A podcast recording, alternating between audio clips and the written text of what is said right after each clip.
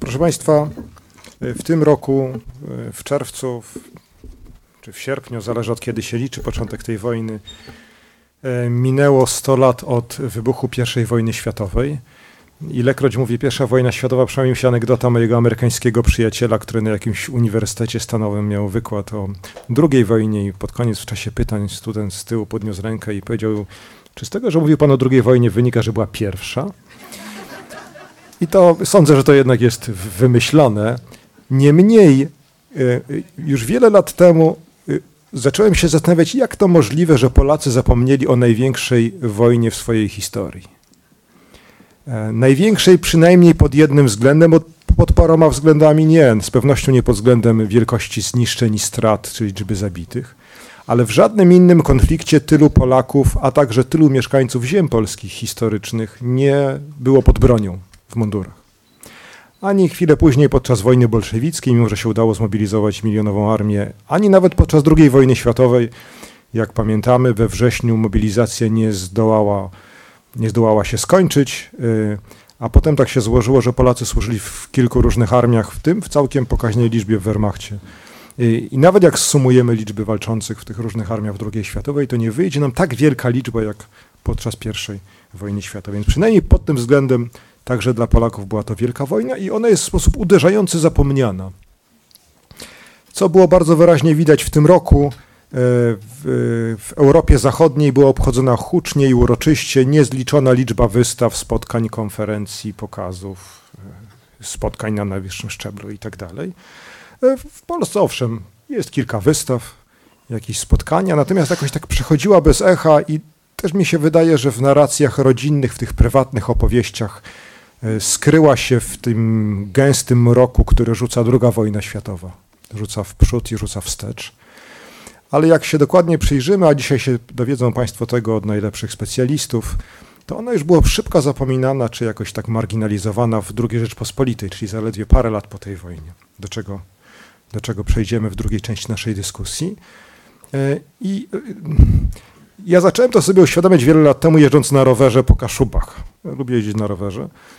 I kiedyś trafiłem do wioski Brzeźno-Szlacheckie. To jest taka wioska, która była w takim worku bytowskim wchodzącym w terytorium Rzeszy Niemieckiej w okresie międzywojennym. I co mnie uderzyło? Uderzyło mnie to, że tam stoi pomnik poległych w I wojnie światowej z polskim napisem. Znaczy wtedy dopiero zauważyłem, że w pozostałych wioskach takiego nie ma. Po niemieckiej stronie granicy w każdej większej wsi jest pomnik, dzisiaj przeważnie ruiny pomnika, cokół, na którym czasami stoi to już inna, inna figura, pomnik podległy recyklingowi. Natomiast niemal w każdej większej wsi jest tablica czy pomnik upamiętniający poległych w I wojnie. Kilka kilometrów dalej po polskiej stronie granicy nie ma, że takich pomników nie ma, a przecież mieszkańcy tych wiosek w, proporcjonalnie w tym samym stopniu ginęli e, za Waterland we Francji czy, czy w Rosji. E, I to wydaje mi się godne odnotowania, bo jednak dramatyczne wydarzenia, które kosztują wiele krwi i są częścią osobistej historii setek tysięcy, jeśli nie milion rodzin w Polsce, to, że tak szybko zostały jakoś zapomniane, zamiecione pod dywan z powodów nie do końca jasnych, to powiedzmy sobie szczerze, wydało mi się godne odnotowania. Więc dzisiaj e, nasza dyskusja ma z jednej strony e ustami wybitnych specjalistów poruszyć takie kwestie fundamentalne dla ogólnej historiografii tej wojny, to znaczy dlaczego, jak, kto, gdzie, a zwłaszcza co ta wojna oznaczała w Europie Wschodniej, bo przypomnę, że ponieważ ona rozpoczęła się od nieszczęsnej śmierci arcyksięcia Ferdynanda, jego pięknej małżonki z rąk serbskiego zamachowca, czyli zaczęła się de facto jako trzecia wojna bałkańska, tak? Zaczęła się wojna jako, jako wojna wschodnioeuropejska. E, I także zaczęła się kończyć w Europie Wschodniej, bo pierwszym pokojem był pokój brzeski, podpisany na początku 1918 roku, który miał zmienić układ sił na frontach.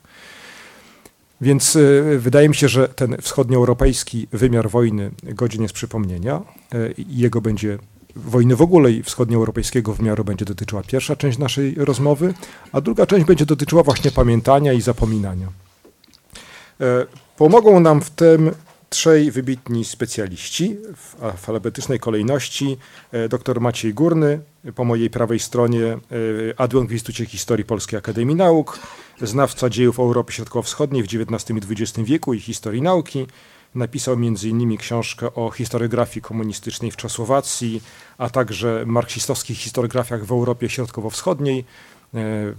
E, nie tak dawno temu miałem przyjemność być redaktorem serii, gdzie wydano tą książkę po angielsku, jest też chyba po niemiecku, jeśli się nie mylę. E, a ostatnio, e, dosłownie kilka miesięcy temu, wspólnie z profesorem Włodzimierzem Borodziejem wydał książkę właśnie dotyczącą I wojny światowej, a dokładnie pierwszy tom tej książki pod tytułem Nasza wojna. Ostatnią jego publikacją, jeszcze chyba ciepłą z drukarni, jest książka pod tytułem Wielka wojna profesorów, która mówi o tym, jak y, nauki społeczne włączyły się w zmagania pierwszej, pierwszej wojny. Wspomniałem tutaj profesora Włodzimierza Borodzieja, którego Państwo nie widzą i, i, i, dobrze Państwo widzą, jak go nie widzą. On miał z nami być, niestety nieszczęśliwy zbieg okoliczności sprawił, że nie może dzisiaj dotrzeć. Mam nadzieję, że we czwórkę jakoś to jego nieobecność zamaskujemy. Po mojej lewej stronie siedzi pani doktor Katarzyna Sierakowska, adiunkt w Instytucie Historii Polskiej Akademii Nauk, specjalista historii społecznej XX wieku ze szczególnym uwzględnieniem historii kobiet, tak zwanego gendera. Mam nadzieję, że nie ma go dzisiaj na sali. I I wojny światowej. Pisała i o jednym, i o drugim. E, ja pamiętam jej pierwszą książkę już sprzed paru lat dotyczącą rodzin inteligenckich, czy takiej wielopokoleniowej historii rodzin inteligenckich w Warszawie, ale zajmowała się też społeczną historią I wojny, kwestią y, takich podstawowych materialnych warunkach bytowania, bo, bytowania przez y, okres było, nie było kilku lat, a tak naprawdę przecież ta wojna w Europie Wschodniej ciągnęła się aż do 21 roku, można powiedzieć, tak? Więc to jest nie tylko tak jak w Europie Zachodniej 14-18, ale kilka lat dłużej. E, y, na lewym moim skrzydle, a Państwa prawym, e, pan dr Piotr Szlanta, pracownik Instytutu Historycznego Uniwersytetu Warszawskiego, historyk i politolog i redaktor miesięcznika Mówią Wieki który jest między innymi redaktorem Międzynarodowej Encyklo Encyklopedii I wojny światowej, która jest dostępna online. Będzie od 8 października. Od 8 października tak. będzie. E, I współredaktorem jednego z tomów, 11 tomu e, historii monarchii habsburskiej. E, opublikował też po polsku książkę o Tannenbergu, o bitwie tannenberskiej w 1914 roku, jednej z ważniejszych bitew tej wojny a wkrótce ma się ukazać jego autorstwa biografia cesarza Wilhelma II. Do połowy listopada mogą też Państwo obejrzeć wystawę karokatur z okresu I wojny w Muzeum Karykatury na Starym Mieście, której był, jak rozumiem, opiekunem naukowym czy współ, współkuratorem. Mamy zatem trójkę historyków, którzy świetnie są obeznani z tematem, o którym będziemy mówili. E, porządek naszego spotkania jest taki, że będą dwie tury wystąpień. Pierwsza troszeczkę dłuższa, każdy z mówców będzie miał po 10 minut e, i wtedy właśnie będziemy rozmawiali o przyczynach wojny, o szczególnym jej przebiegu w Europie Wschodniej. E, w drugiej turze wypowiedzi poruszymy kwestię pamiętania tego, co się z pierwszą wojną światową stało po I wojnie światowej. Zacznijmy w takim razie w kolejności alfabetycznej i na początek oddam głos doktorowi Górnemu. Proszę bardzo. Dziękuję za zaproszenie. Bardzo się cieszę, że może, mogę tutaj być. E, oczywiście przykro mi, że bez Włodzimierza Brodzieja, e, no, jak e, Dariusz Stola zauważył, postaramy się go wspólnie po 25% zastąpić. Proszę Państwa, chcąc Przygotowując się do tego spotkania, y, pomyślałem sobie, że y, no, mówiąc o przyczynach I wojny, warto będzie zacząć z wysokiego C. Y, temat jest faktycznie w historiografii europejskiej nawracający i ważny. W latach 60. dotyczyła go wielka debata niemieckich historyków która w zasadzie, y, której wyniki w zasadzie obowiązywały aż do przedwczoraj. Y, najogólniej mówiąc, y, efekt kontrowersji wokół tez Fritza Fischera był taki, że tym głównym odpowiedzialnym za wybuch wojny są Niemcy. Ostatnio karierę w Niemczech, ale też w innych krajach europejskich i pewien e, bardziej skomplikowany sposób również na wschodzie Europy, w niektórych miejscach, e, robi e, rewizja tego poglądu oparta na tezach Christophera Clarka. To jest australijski historyk z Wielkiej Brytanii, który w swojej książce pokazuje dwie rzeczy. Po pierwsze, co mu się bardzo dobrze udało, pokazuje system dyplomację europejską w przededniu wojny jako skomplikowany system, w którym jednoznaczna ocena na przykład odpowiedzialności za wybuch wojny jest niemalże niemożliwa, bo czynników, które należałoby uwzględnić jest zbyt wiele, włącznie z takimi drobiazgami jak długość podróży, problemy z komunikacją, takimi codziennymi, codziennymi problemami. I jakby zupełnie wbrew tej pierwszej tezie, y, następnie dochodzi do wniosku, y, że mm, główną odpowiedzialność za, y, za wybuch wojny ponosz, ponoszą właśnie nie, nie Niemcy, tylko ich przeciwnicy, a najgorszymi zbójami całej tej historii są, są Serbowie, co jest z kolei przyczyną wielkiej no nie popularności, ale, ale, ale dyskusji wokół jego książki y, w Serbii w ciągu ostatnich, ostatniego roku. To jest też dosyć wyjątkowe na tle, y, na tle regionu. Więc y, chcąc być w miarę ostry, ale jednocześnie merytoryczny, powiem na początek, że jeśli spojrzeć na te powracające dyskusje z punktu widzenia imperiów w Europie Środkowo-Wschodniej, no ona nie ma zbyt wiele sensu, bo y, powodów do y, rozpoczęcia tej wojny dla trzech wielkich imperiów, w zasadzie czterech, y, praktycznie nie było. Jeżeli się przyjrzymy podstawowym problemom wielonarodowościowych imperiów w przeddzień sierpnia 14 roku, to wydaje się, że e, była to, był to niedostatek e, spójności wewnętrznej i groźba tego, że imperia się rozlezą. Żadne terytorialne zdobycze, mimo że o nich dyskutowano, nie mogły być lekarstwem na, na tę chorobę. Wprost przeciwnie, mogły ją zaostrzyć. Najlepiej zdawano sobie z tego sprawę w Niemczech, gdzie y, projekty przesunięcia granicy na wschód pojawiały się przed wojną i o tym pisali niemieccy historycy y, przy okazji, na marginesie dyskusji wokół Tess Fischera również. Już wtedy, już przed 1914 rokiem pojawiały się opinie w Niemczech, że to właśnie byłoby dla kraju fatalne, ponieważ jedynym efektem byłoby, że przybyłoby jeszcze więcej Polaków, jeszcze więcej sił odśrodkowych i spójność wewnętrzna państwa nie wzrosłaby, tylko opadła. Więc to, że wojna tutaj wybuchła, było tak naprawdę wbrew interesom y, imperiów, które ją y, wywołały. To było coś jak ucieczka do przodu. Zamiast rozwiązywać realne problemy, przystąpiono do wojny z nadzieją, że one się same rozwiążą, jeżeli się odniesie, e, odniesie szybkie zwycięstwo. E, tymczasem od początku okazywało się, że e, tak ładnie nie będzie i dla tych, którzy umieliby to dostrzec, było to już wyraźnie widać na samym początku. W momencie, kiedy wojna wybuchła i kiedy wszyscy, wszyscy poddani we wszystkich tych imperiach ochoczo deklarowali swoją lojalność dla swoich, e, dla swoich panujących.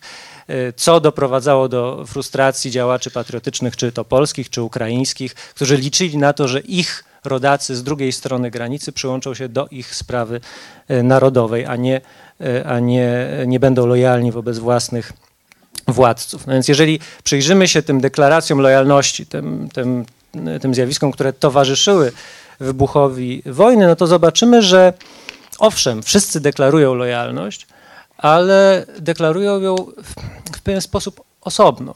Znaczy, y, osobno swoją lojalność wobec y, cesarza, cara i drugiego cesarza deklarują Polacy, y, osobno Czesi, osobno Niemcy. Nie tylko każda narodowość czyni to, jakby składając ofertę swojemu władcy w odcięciu od, od pozostałych, ale też często przeciwko pozostałym. Bo y, jeżeli się zastanowimy nad tą ofertą, którą, y, którą narodowości mogły, mm, mm, mogły swoim władcom przedstawić, y, no to jest oczywiste, że nie da się zaspokoić dążeń czeskiego ruchu narodowego w Czechach, nie ograniczając prerogatyw i praw niemieckiego ruchu narodowego w Czechach. I odwrotnie. Więc już na samym początku, już na samym początku istniał widoczny był ten, ten wewnętrzny konflikt, który gdyby ktoś był w stanie go wtedy e, dostrzec i zdiagnozować, e, wskazywał na, na, na skutki, na, na efekt e, całej tej, tej wojny. I to właśnie sprawia, że dyskusja nad dyplomatycznymi przyczynami wojny wydaje mi się mało Mm, mało istotna. I jeszcze jeden drobiazg, y, wracając do tych, do tych lojalności, y, dla mniej spostrzegawczych obserwatorów ten, to zjawisko deklarowania poparcia dla własnego władcy przeciwko własnym współobywatelom i współpoddanym można było zaobserwować w najbardziej radykalnym, najbardziej radykalnej formie w, w Chorwacji, gdzie e, wybuch wojny, e, ten wybuchowi wojny towarzyszył e, też wybuch przemocy Chorwatów przeciwko mniejszości serbskiej, poddanych tego samego władcy. To był taki, taki pierwszy sprawdzian, kiedy ta przemoc, kiedy ten, ten konflikt narodowościowy przerodził się w fizyczny, fizyczny konflikt i fizyczną przemoc. Mam o cechach szczególnych y, tej wojny, jak rozumiem, dorzucić. No to jeżeli dwie minuty, to, to powiem o jednej, y, o jednej tylko y, cesze,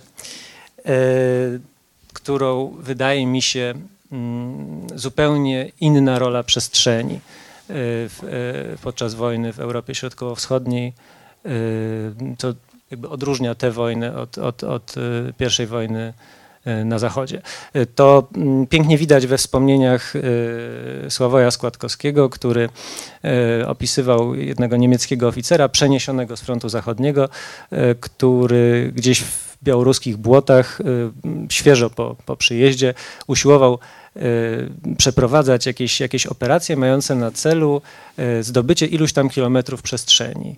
I Składkowski opisuje, jak on razem ze swoimi legionowymi kolegami, a także kolegami austriackimi oficerami tłumaczy temu, temu e, dowódcy, że to jest absolutnie bez sensu, bo to nie ma znaczenia, czy, nasza, czy nasze okopy będą w tych błotach kilka kilometrów w tę stronę, czy kilka kilometrów w tamtą stronę, bo nie o to się tutaj bijemy i to nie, nie to jest ważne. No I to pokazuje pewien trop, bardzo ważny dla tej, e, dla, dla wojny na wschodzie cechy tej przestrzeni to nie tylko to, że ona jest rozmyta, ale także, co może jest nawet ważniejsze, to, że nie można jej w sposób, choć w przybliżeniu klarowny, rozdzielić. Znaczy nie można podzielić jej na strefę, w której się walczy i na strefę, która jest na tyłach. Wojna toczy się na wschodzie ciągle wśród cywili, którzy są ofiarami, są też w całym, przez cały czas interakcji z żołnierzami. No i to ma mnóstwo y, skutków. Y, takim pierwszym i bardzo bolesnym dla ludności cywilnej jest strach y, wojskowych przed nią i wynikająca z tego szpiegomania, to znaczy wieszanie na wszelki wypadek chłopów, co do których się podejrzewa, że podają meldunki przeciwnikowi, podsłuchują, przekazują, przekazują tajne wiadomości i tak dalej. Mm, no i No i co? I yy, ostatnia może rzecz, skoro już jestem skoro już jestem pewnie po czasie, jak słyszę, to mm, sprawa, która łączy te dwie kwestie, to znaczy przyczyny wybuchu wojny i sposób, w jaki ona się toczy na wschodzie, to jest etnicyzacja, czyli mm, proces, który wśród ludności cywilnej widać było już na samym początku wojny, a wśród y, walczących rozwija się on stopniowo i y, bardzo przyspiesza od roku 17 w Rosji potem gwałtownie jesienią 18 roku w Austro-Węgrzech. To znaczy, najkrócej mówiąc, o ile na zachodzie armia narodowa staje się y, czynnikiem spajającym, ludność, spającym obywateli tego samego państwa. Na wschodzie dzieje się coś odwrotnego. Armie przystępują do wojny w miarę jednolite, a wychodzą z, nich, z niej podzielone na wojska państw narodowych albo organizacji dążących do utworzenia państw narodowych. Dziękuję bardzo. E, tutaj na, na lewym skrzydle doszło do pewnego przetasowania i pierwszy głos zabierze doktor Szlak. Dziękuję serdecznie. Poprosiłem o to, aby Kasia ustąpiła mi miejsca, także dlatego, abym, ponieważ chciałbym się odnieść do kilku punktów, o których tutaj wspomniał mój szanowny przedmówca. E, skoro mówimy o przyczynach wybuchu I wojny mm, światowej, e, Maciek tutaj wspomniał o tej słynnej kontrowersji Fischera z lat 60 poprzedniego stolecia. Chciałbym e, bliżej Państwu przedstawić, o co chodziło w tym całym sporze, mianowicie w ogóle spór o Kriegsschuldfrage, spór o odpowiedzialność za wybuch I wojny światowej był jednym z mm, jeżeli największym sporem dotyczącym polityki pamięci czy polityki historycznej, dotyczącym także bezpośrednio mm, polityki w okresie międzywojennym, mianowicie y, ponieważ Niemcy w Wersalu przyjęły na siebie w artykule bodajże 219 winę za wybuch I wojny światowej, także tą winą osobiście ob, ob, obciążono Wilhelma II, który zdążył uciec do Holandii i nigdy przed żadnym sądem nie stanął, aczkolwiek mieli go sądzić e, na zamku w Dover, nawet były takie plany, ponieważ na tym zamku w Dover widać wybrzeża Francji, gdzie wszak toczyły się najbardziej żarte walki na froncie mm, zachodnim. E, i no, przyjęcie przez Niemców tej moralnej odpowiedzialności za wybuch I wojny światowej e, było przyczyną Mm, tego, iż e, na ten kraj zostały nałożone w tymże traktacie takie no, bardzo ciężkie z punktu widzenia Niemiec mm, warunki pokoju. Ta debata trochę wygasła po II wojnie światowej. No, druga wojna światowa postawiła pierwszą mm, rzeczywiście w cieniu i no, druga wojna światowa wraz, no, no, która była jedną z największych, jeżeli największą katastrofą w dziejach Niemiec, no, o innych kwestiach dyskutowali niemieccy historycy, niemieccy dziennikarze, publicyści po 1945 roku, ale no w latach 60. niemiecki, zachodnio-niemiecki historyk Franz Fischer znalazł jeden dokument. Dokument z 5 grudnia 1912 roku, e, w którym to, który to dokument e, nieuczestniczący w tej naradzie kanclerz e, Tobald Bettmann von Holweg określił mianem narady wojennej. Mianowicie mm, grudzień 1912 roku to mamy z jednej strony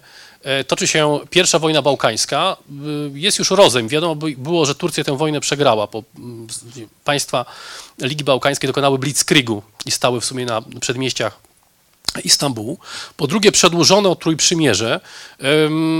To było bardzo istotne, ponieważ Włochy już od kilkunastu lat dryfowały w kierunku Eutenty. No Niemcom i Austro-Węgrom zależało na tym, a przynajmniej formalnie Włochy pozostały mm, w, trój, mm, w Trójprzymierzu. A poza tym Brytyjczycy, z którymi Niemcy usiłowali zlokalizować konflikt na Bałkanach i powściągać Austro-Węgrów oraz Rosjan przed wmieszaniem się w ten konflikt i przed, przed przekształceniem się I wojny bałkańskiej w wojnę mm, ogólnoeuropejską, e, dali po raz kolejny znać, że nie pozwolą na rozpętanie wojny w Europie i na przekształcenie Francji w mocarstwo, czy zredukowanie Francji do, do statusu mocarstwa drugiej kategorii. No Wilhelm II, znany ze swojej mm, nadpobudliwości takiego y, emocjonalnego stosunku do otaczającej go rzeczywistości, zwołał taką naradę, w której uczestniczyli najwyżsi rangą oficerowie mm, armii oraz marynarki, no między innymi Helmut von Moltke młodszy, mm, szef pruskiego sztabu generalnego, Alfred von Tirpitz, e, budowniczy floty niemieckiej i szef Urzędu Spraw Marynarki, szef admiralicki, którego w tej chwili mm, nazwiska nie, nie pomnę, pruski minister wojny. No i tam Wilhelm II zadał pytanie, no, czy, czy powinniśmy się szykować do wojny. No generalnie nie będę Państwu tutaj streszczał tego, tego, tego, tego dokumentu, ale wniosek był taki, że Niemcy rzeczywiście muszą się gotować do wojny, natomiast e, no, Tirpitz prosił o jeszcze półtora roku, dopóki nie zostanie zakończona kolejna faza niemieckich zbrojeń morskich, znaczy, że Moltke stwierdził, że wy nigdy nie będziecie do tej wojny e, gotowi. No i proszę Państwa, ten dokument został odnaleziony w jakim jednym z, z archiwów, no i Fritz, Fritz Fischer, no, nie wiem, czy go skserował, czy go przepisał, w każdym razie opublikował go i stwierdził, tu jest dowód na to, że jesteśmy winni. I proszę Państwa, to też trafiło w takie gorące lata. To jest 60, co lata 60, 68 rok. Rewolta na uczelniach. Także w Niemczech rozliczanie pokolenia swoich rodziców. Tak? Pytanie, co robiliście w czasie II wojny światowej? Tak? Czy rzeczywiście nie byliście współwinni, współwinni Holokaustowi i innym zbrodniom popełnionym w tym w tym okresie. E, także e, no, Franz e, Fritz Fischer stał się nagle takim historykiem antysystemowym. Ta rola mu się chyba spodobała, ponieważ w drugiej, jeżeli w pierwszej ze swoich książek ta teza nie była o tym, że to Niemcy celowo dążyły do wywołania I wojny światowej i kropka, że to nie był przypadek, nie był to żaden wypadek przy pracy, nie, nie był to, pierwsza wojna światowa nie była wynikiem pewnego mechanizmu wpisanego w stosunki międzynarodowe przed 1914 rokiem. Na salach wykładowych miał tłumy, nie można było się dopchać na, na wykłady do, e, do, do, do Fischera. I w kolejnej swojej pracy tę tezę jeszcze zaostrzył. Do dnia dzisiejszego historycy, no ja także ze swoimi studentami dyskutuję nad tym, nad, nad tym dokumentem. E, moim zdaniem skromnym, jeżeli mogę tutaj to, to wyrazić, no był to po pierwsze, w, tym, w tej naradzie nie brał udziału ani kanclerz, ani minister spraw zagranicznych. Jeżeli wojna rzeczywiście miała być przygotowana z premedytacją, to ci politycy powinni, się, powinni w tym brać udział. E, zresztą Alfred Widerlen Wechte, on umrze za kilka dni na atak serca, niemiecki szef dyplomacji, będzie zastąpiony przez Jagowa, tego, który będzie ten pełnił funkcję w czasie kryzysu lipcowego. No słowem, to była narada, moim zdaniem, narada czysto wojskowa i sposób na takie skanalizowanie emocji Wilhelma II, tak aby on nie zrobił zbyt dużo krzywdy. On w, te, w czasie tego typu narady mógł spuścić z siebie e, trochę, trochę powietrza i moim zdaniem no Fischer e, wyciągnął zbyt daleko idące wnioski z tego, z tego dokumentu. Co do rzeczywiście książki Christophera Clarka, o której także tutaj Maciek wspomniał, Zwiedzione z hitem wydawniczym w Niemczech w kwietniu, do kwietnia sprzedano 200 tysięcy egzemplarzy pewnie to, więc to wynik no wręcz fenomenalny, on chyba kilka milionów euro na tym zarobił po prostu. E, posądzę, że wraz z przybliżaniem się mm, daty wybuchu I wojny światowej mm, e, ta książka jeszcze szybciej znikała e, z niemieckich z niemieckich księgarni. Rzeczywiście obciążył w dużej mierze mm, Serbię, jakby na nowo rozpętał dyskusję, która wydawałaby się już nikogo nie, nie interesuje. No, część historyków zarzuca mu, że on nie zna, że ja bym też się do tego skłaniał, on się nigdy pierwszą wojną światową no, nie zajmował w swoich, swoich pracach. To jest taka, mi się wydaje, historia bardziej mm, przyczynkarska. Nie chcę powiedzieć, że no, chciał tym wywołać trochę fermentu i sprzedać yy, nieco lepiej swoje książki, chociaż jest historykiem oczywiście bardzo znanym, uznanym, także jego prace są publikowane, chociażby Historia Prus jest publikowana e, kilka lat temu, była opublikowana kilka lat temu przez mm, Bellone, ale yy, no, wydaje mi się, że, że ja także z jego, z jego E, z jego wnioskiem o tym, iż za wojnę odpowiadają wrogowie Niemiec, no zwłaszcza ta barbarzyńska Serbia, która zabiła Franciszka Ferdynando. Zresztą pierwszy rozdział książki to jest, to jest taki bardzo mm, plastyczny opis zabójstwa pary królewskiej e, w, Belgradzie, do jakiego doszło w styczniu 902 albo 3 roku w tej chwili, trzeciego, w, 900, w 903 roku dziwiście tego króla trochę jak jak, jak namiestnika Królestwa Polskiego w Belwederze. No nam się nie udało im tak, tym spiskowcom serbskim. E, dopadli i zbezczyścili zwłoki, poćwiartowali, wyrzucili przez, e, przez okno. Także ten pierwszy rozdział jakby już, już, już wprowadza mm, e, taki nastrój, można powiedzieć, antyserbski. No Serbowie rzeczywiście mają mu to za złe. Nie wiem, czy on się pojawi w Belgradzie w najbliższym czasie, bo myślę, że groziłbym... By, pojawił się, tak? No to, ale sądzę, że musiał być jakoś specjalnie chroniony. E, proszę Państwa, e, no, Serbowie, którzy, też w dalszej części mieliśmy mówić o historii pamięci, może kilka zdań teraz na ten temat, bo to jest z tym związany, nie wiem jak z czasem, pewnie najlepiej.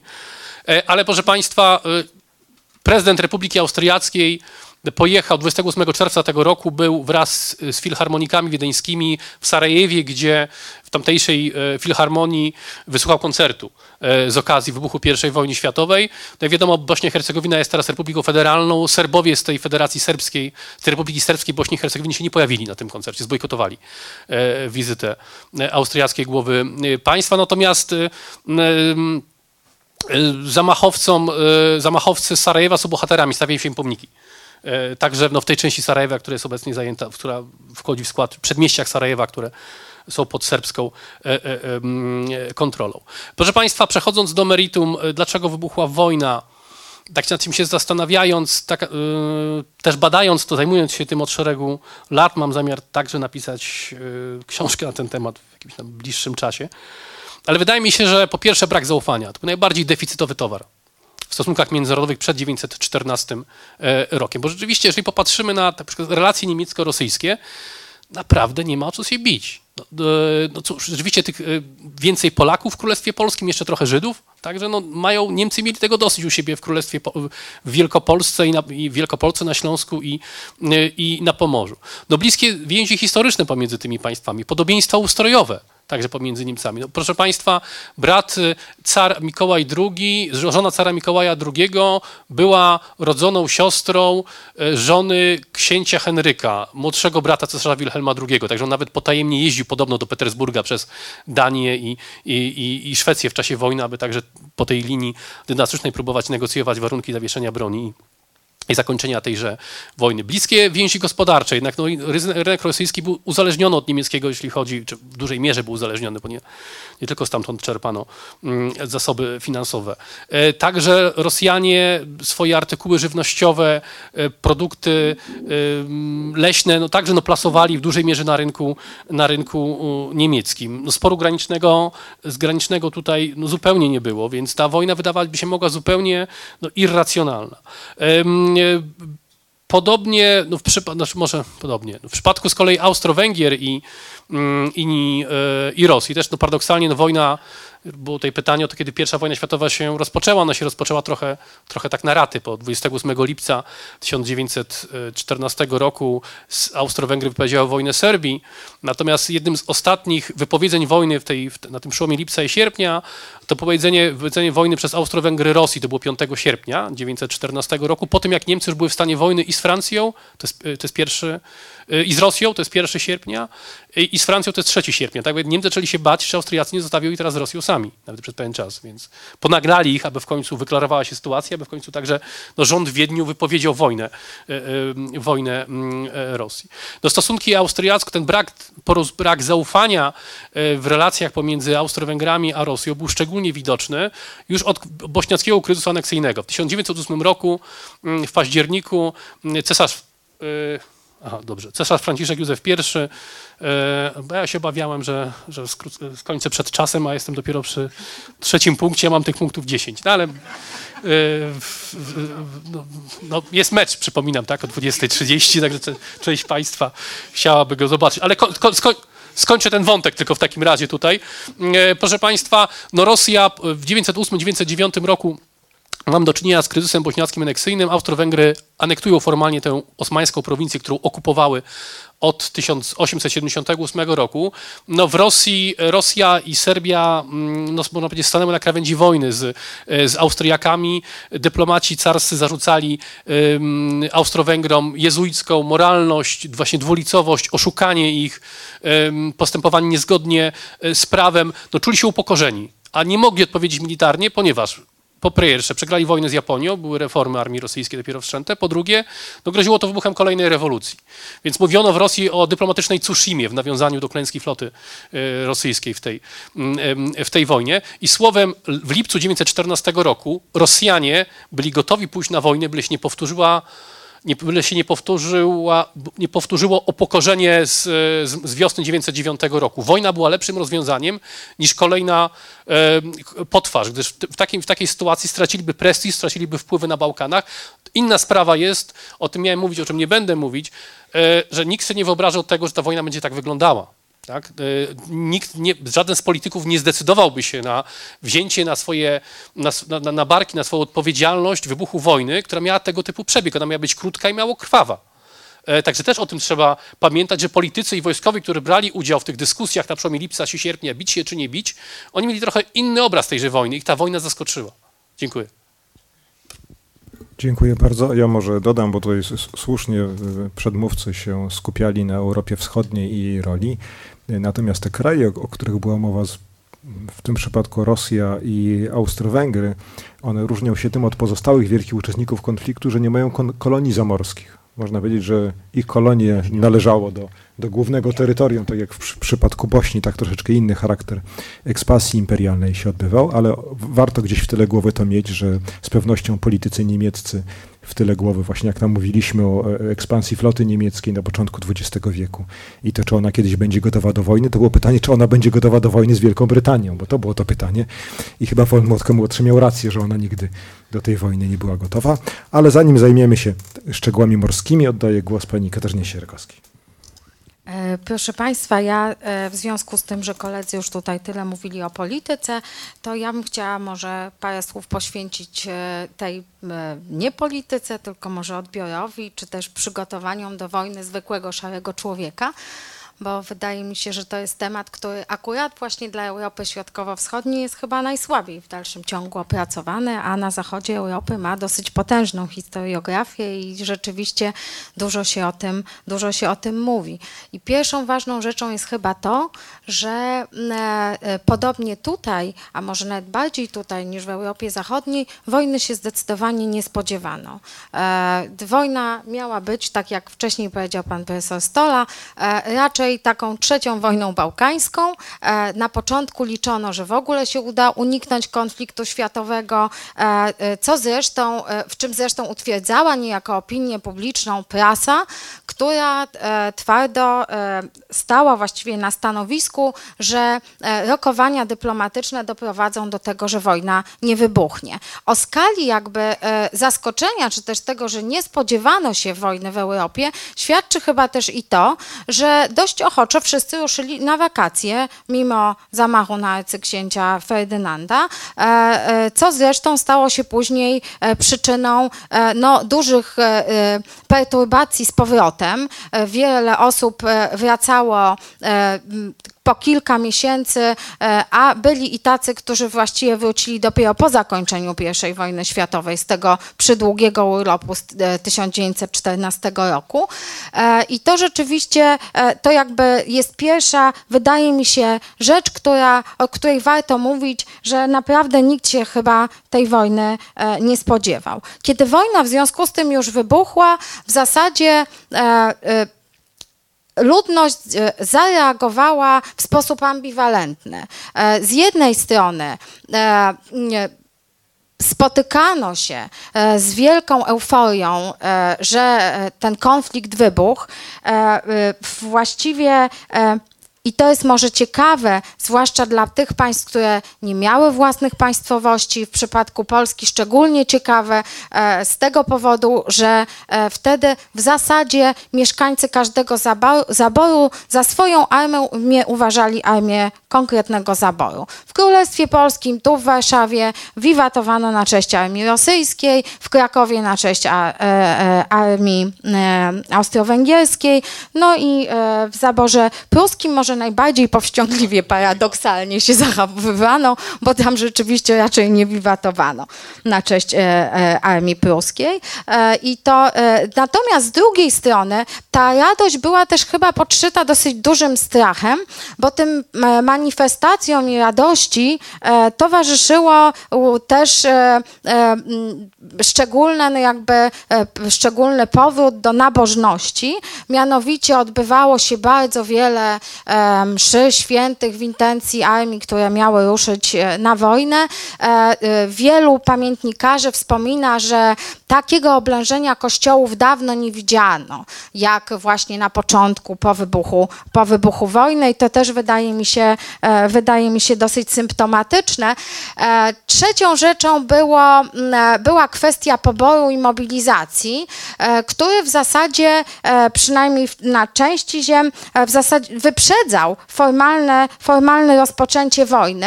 E, I tutaj też, proszę Państwa, ta ambiwalencja w reakcjach ludności jest widoczna, że z jednej strony e, tych żołnierzy żegnano, e, rzucając im kwiaty, rozdając czekoladę, papierosy i różne inne rzeczy. Bardzo to było, właściwie była to swego rodzaju też taka manifestacja radości. Z drugiej strony towarzyszył tym, poże, tym pożegnaniom czy temu odchodzeniu wojsku e, e, płacz i e, lament, nie tylko związany z tym, że w ogóle no jakby wielu mężczyzn porzucało swoje rodziny, ale również z tym, że jednak tej wojny się obawiano. I chyba wydaje mi się, że też, że mimo tego, że oczywiście nikt nie spodziewał się, jak powiedział wcześniej Piotr Szlanta, nikt nie spodziewał się tego, że ta wojna będzie wyglądała tak, jak wyglądała i będzie tak długo trwała, to mimo wszystko chyba e, gdzieś intuicja społeczna mówiła, że tak łatwo nie będzie. Dlatego e, i to chyba też e, wyraźnie widać w tym, jak wojnę od początku określano, że właściwie od samego początku wybuchu wojny mówiono o tym, że się szykuje hekatomba. Porównywano to, porównywano wybuch wojny z burzą, gromami, piekłem i tak dalej. Od samego początku, nie gdzieś tam w 16 roku czy w 15, nawet jak już coś o tej wojnie wiedzieliśmy, tylko właśnie właściwie wtedy, kiedy jeszcze walki się nie zaczęły. E, I kolejna rzecz to jest, e, wydaje mi się, że tutaj może trzeba by było parę słów powiedzieć też o e, doniosłości tej wojny, to jest to, że bardzo wiele osób, zwykłych ludzi, chwytało za pióro. E, I e, w, zdając sobie niejako sprawę, że ta wojna e, jest czymś e, wielkim, tak? czymś innym, czymś, czego się nie, jakby, co nie wiadomo, co do końca miałoby z tej wojny wyniknąć, ale rzeczywiście bardzo wielu pamiętnikarzy e, notowało, czy rozpoczynało swoje wspomnienia takimi inwokacjami, że zaczyna się dziać coś wielkiego, tak? Zaczyna się dziać coś, e, czego e, czego tak, tak naprawdę nie umiemy na razie zdefiniować, ale jest to na tyle jakby zaskakujące, e, szczególne, że warto chwycić za pióro i zacząć notować, not, notować to, co się będzie działo. Głównie ku pamięci zresztą potomnym, co też bardzo wielu z nich zapisywało. E, warto też chyba jeszcze podkreślić e, specyfikę, e, specyfikę ziem polskich w tym sensie, że Doświadczyły one nie tylko, e, przynajmniej większa część e, obecnych ziem polskich, bo, bo no tutaj zabój pruski był szczególnym wyjątkiem, przechodzenia armii frontów. E, to było doświadczenie szczególne i też specyficznie nie, no niejako nastrajało miejscową ludność. To właśnie z tych terenów e, wychodziły wielkie masy uchodźców w różne kierunki. To właśnie ludność Galicji na przykład doświadczyła pobytu w obozach, e, internowania w obozach dla uchodźców, które proszę Państwa, jak się o nich poczyta, no były naprawdę e, warunki raczej trudne do wyobrażenia, przynajmniej w pierwszym okresie wojny. Później rzeczywiście dzięki różnym interwencjom te warunki się nieco poprawiały, ale e, wspomnienia e, czy relacje, które dotyczą tych obozów, pozwalają zrobić pewne odniesienie do wojny następnej, e, że e, obóz koncentracyjny być może wielu osobom nie kojarzył się aż tak strasznie, zanim nie doświadczyli oczywiście tego, co e, się działo pod okupacją niemiecką w czasie II wojny światowej, dlatego że przeszli już te obozy w czasie I wojny światowej i naprawdę bardzo wiele rytuałów różnego rodzaju, przyjmowanie na przykład do obozów, łaźnie, dezynfekcje, odbieranie mienia i tak dalej, miały miejsce również w I wojnie światowej, więc jakby to doświadczenie e, gdzieś tam w pamięci ludności, w pamięci ludności się przechowało. E, wydaje mi się, że też e, specyficznym doświadczeniem na ziemiach polskich jest doświadczenie okupacji e, niemieckiej, która okazała się tak naprawdę pod wieloma względami całkiem znośna, a nawet korzystna, cywilizacyjnie też korzystna, natomiast, natomiast rzeczywiście głód, który towarzyszył e, okupacji e, w czasie I wojny światowej, chyba stał się takim doświadczeniem, które najczęściej było opisywane.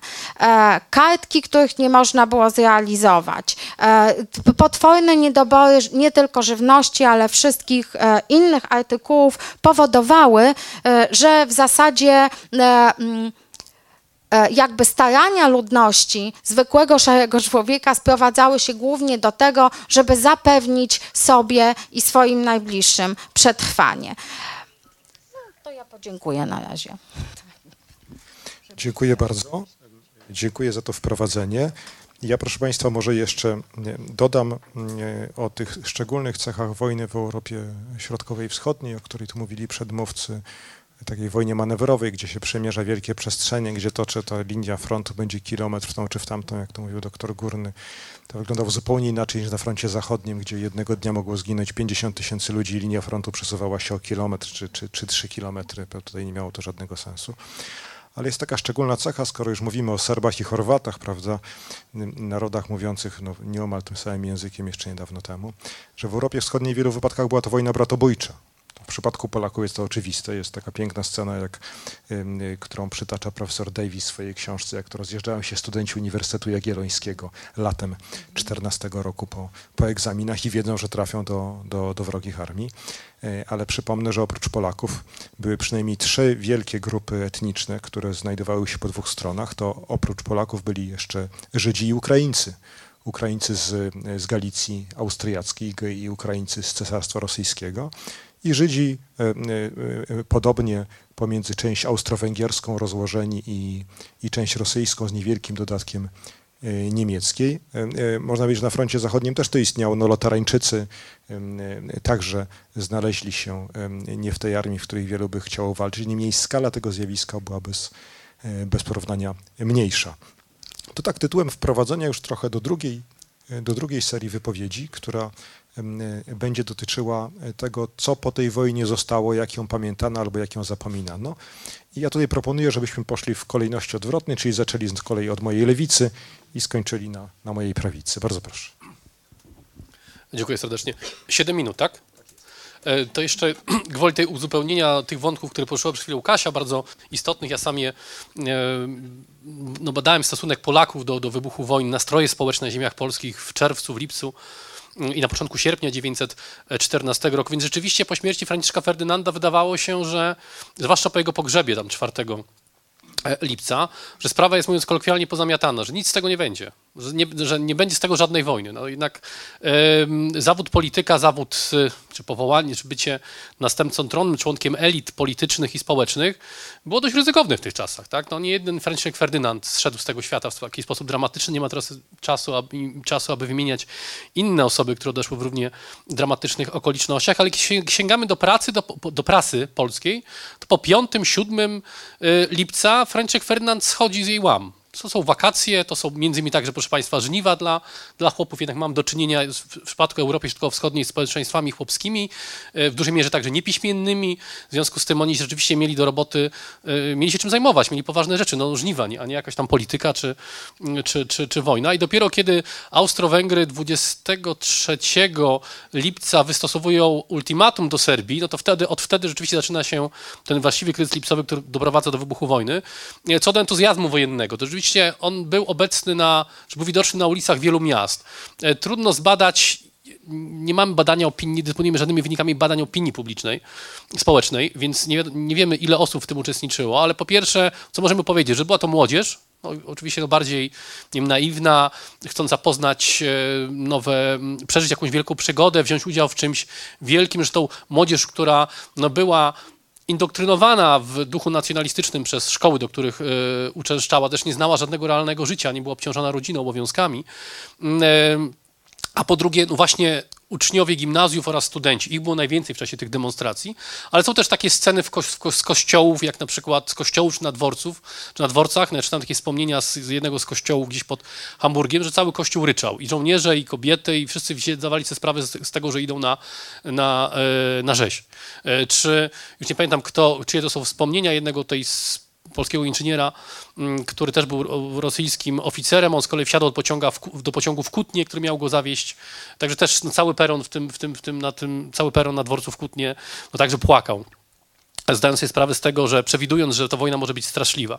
E, co też co do tych właśnie uśmiechów na twarzy, radości, z jednej strony to mogło być trochę podsycane przez władze, bo mamy też takie relacje, że na przykład władze w Lwowie austriackiej płaciły e, jakieś tam niewielkie pieniądze i bodajże paczkę papierosów dla tych, którzy wzięli, brali, z tych biedniejszych, tych, którzy brali udział w demonstracjach właśnie narodowych, patriotycznych e, e, w centrum, aczkolwiek to nie było tak, że wszyscy byli kupieni, żeby nie, nie, nie mieli Państwo takiego, takiego wrażenia. Poza tym też uśmiech, radość to także sposób na, no nie jestem psychologiem, ale jak sobie wyobrażam, takie nadrabianie miną, tak, sposób na, ukry, na ukrycie strachu. Tak? Poza tym no, nasi synowie idą do, do, do, do boju, też nie możemy płakać, tak? Musimy y, grać twardszych niż rzeczywiście jesteśmy i vice versa. Tak? tak, żeby ci żołnierze, którzy ruszają na front, też nie chcą martwić swoich y, żon, matek, kochanek, narzeczonych, sióstr, mm, innych członków rodziny, którzy, którzy zostają. Także, proszę Państwa, pierwsza wojna światowa, nie mam danych tutaj z Polski żadnych na ten temat, ale wyobrażam, że mogłoby się podobnie, ale no w Wielkiej Brytanii mamy do czynienia z pewną taką, mm, e, no w ogóle pierwsza wojna światowa jest jakby kresem takiej moralności wiktoriańskiej, ale wiele z tych dziewcząt, które żegnało bohaterów wyruszających na front, którzy mogą zginąć za ojczyznę zaraz, chociaż zginie ich niewielu, tam zakładano, że ta wojna będzie krótka. No w Wielkiej Brytanii uważano, że będzie sześć wielkich bitew na froncie zachodnim, potem się wszystko skończy, więc akurat armia brytyjska przed 1914 rokiem po wojnach burskich przechodziła e, proces e, takiej modernizacji i, i, gruntownych zmian. Zresztą Richard Haldan, który był brytyjskim ministrem wojny, wzorował, co był germanofilem, studiował w Niemczech, był miłośnikiem niemieckiej filozofii, zresztą i cesarz Wilhelm II pozwolił mu na, e, na, na studiowanie ustro, znaczy na, na, na no czerpanie niemieckich, pruskich wzorów, jeśli chodzi o, o, o zmianę. No, on generalnie też twierdził, że nie ma sensu za bardzo tych wojsk obarczać ciężką artylerią oraz karabinami maszynowymi, że to się negatywnie odbije na mobilności. E, tych, tych, tych żołnierzy. Ale wracając do tych Brytyjek jeszcze.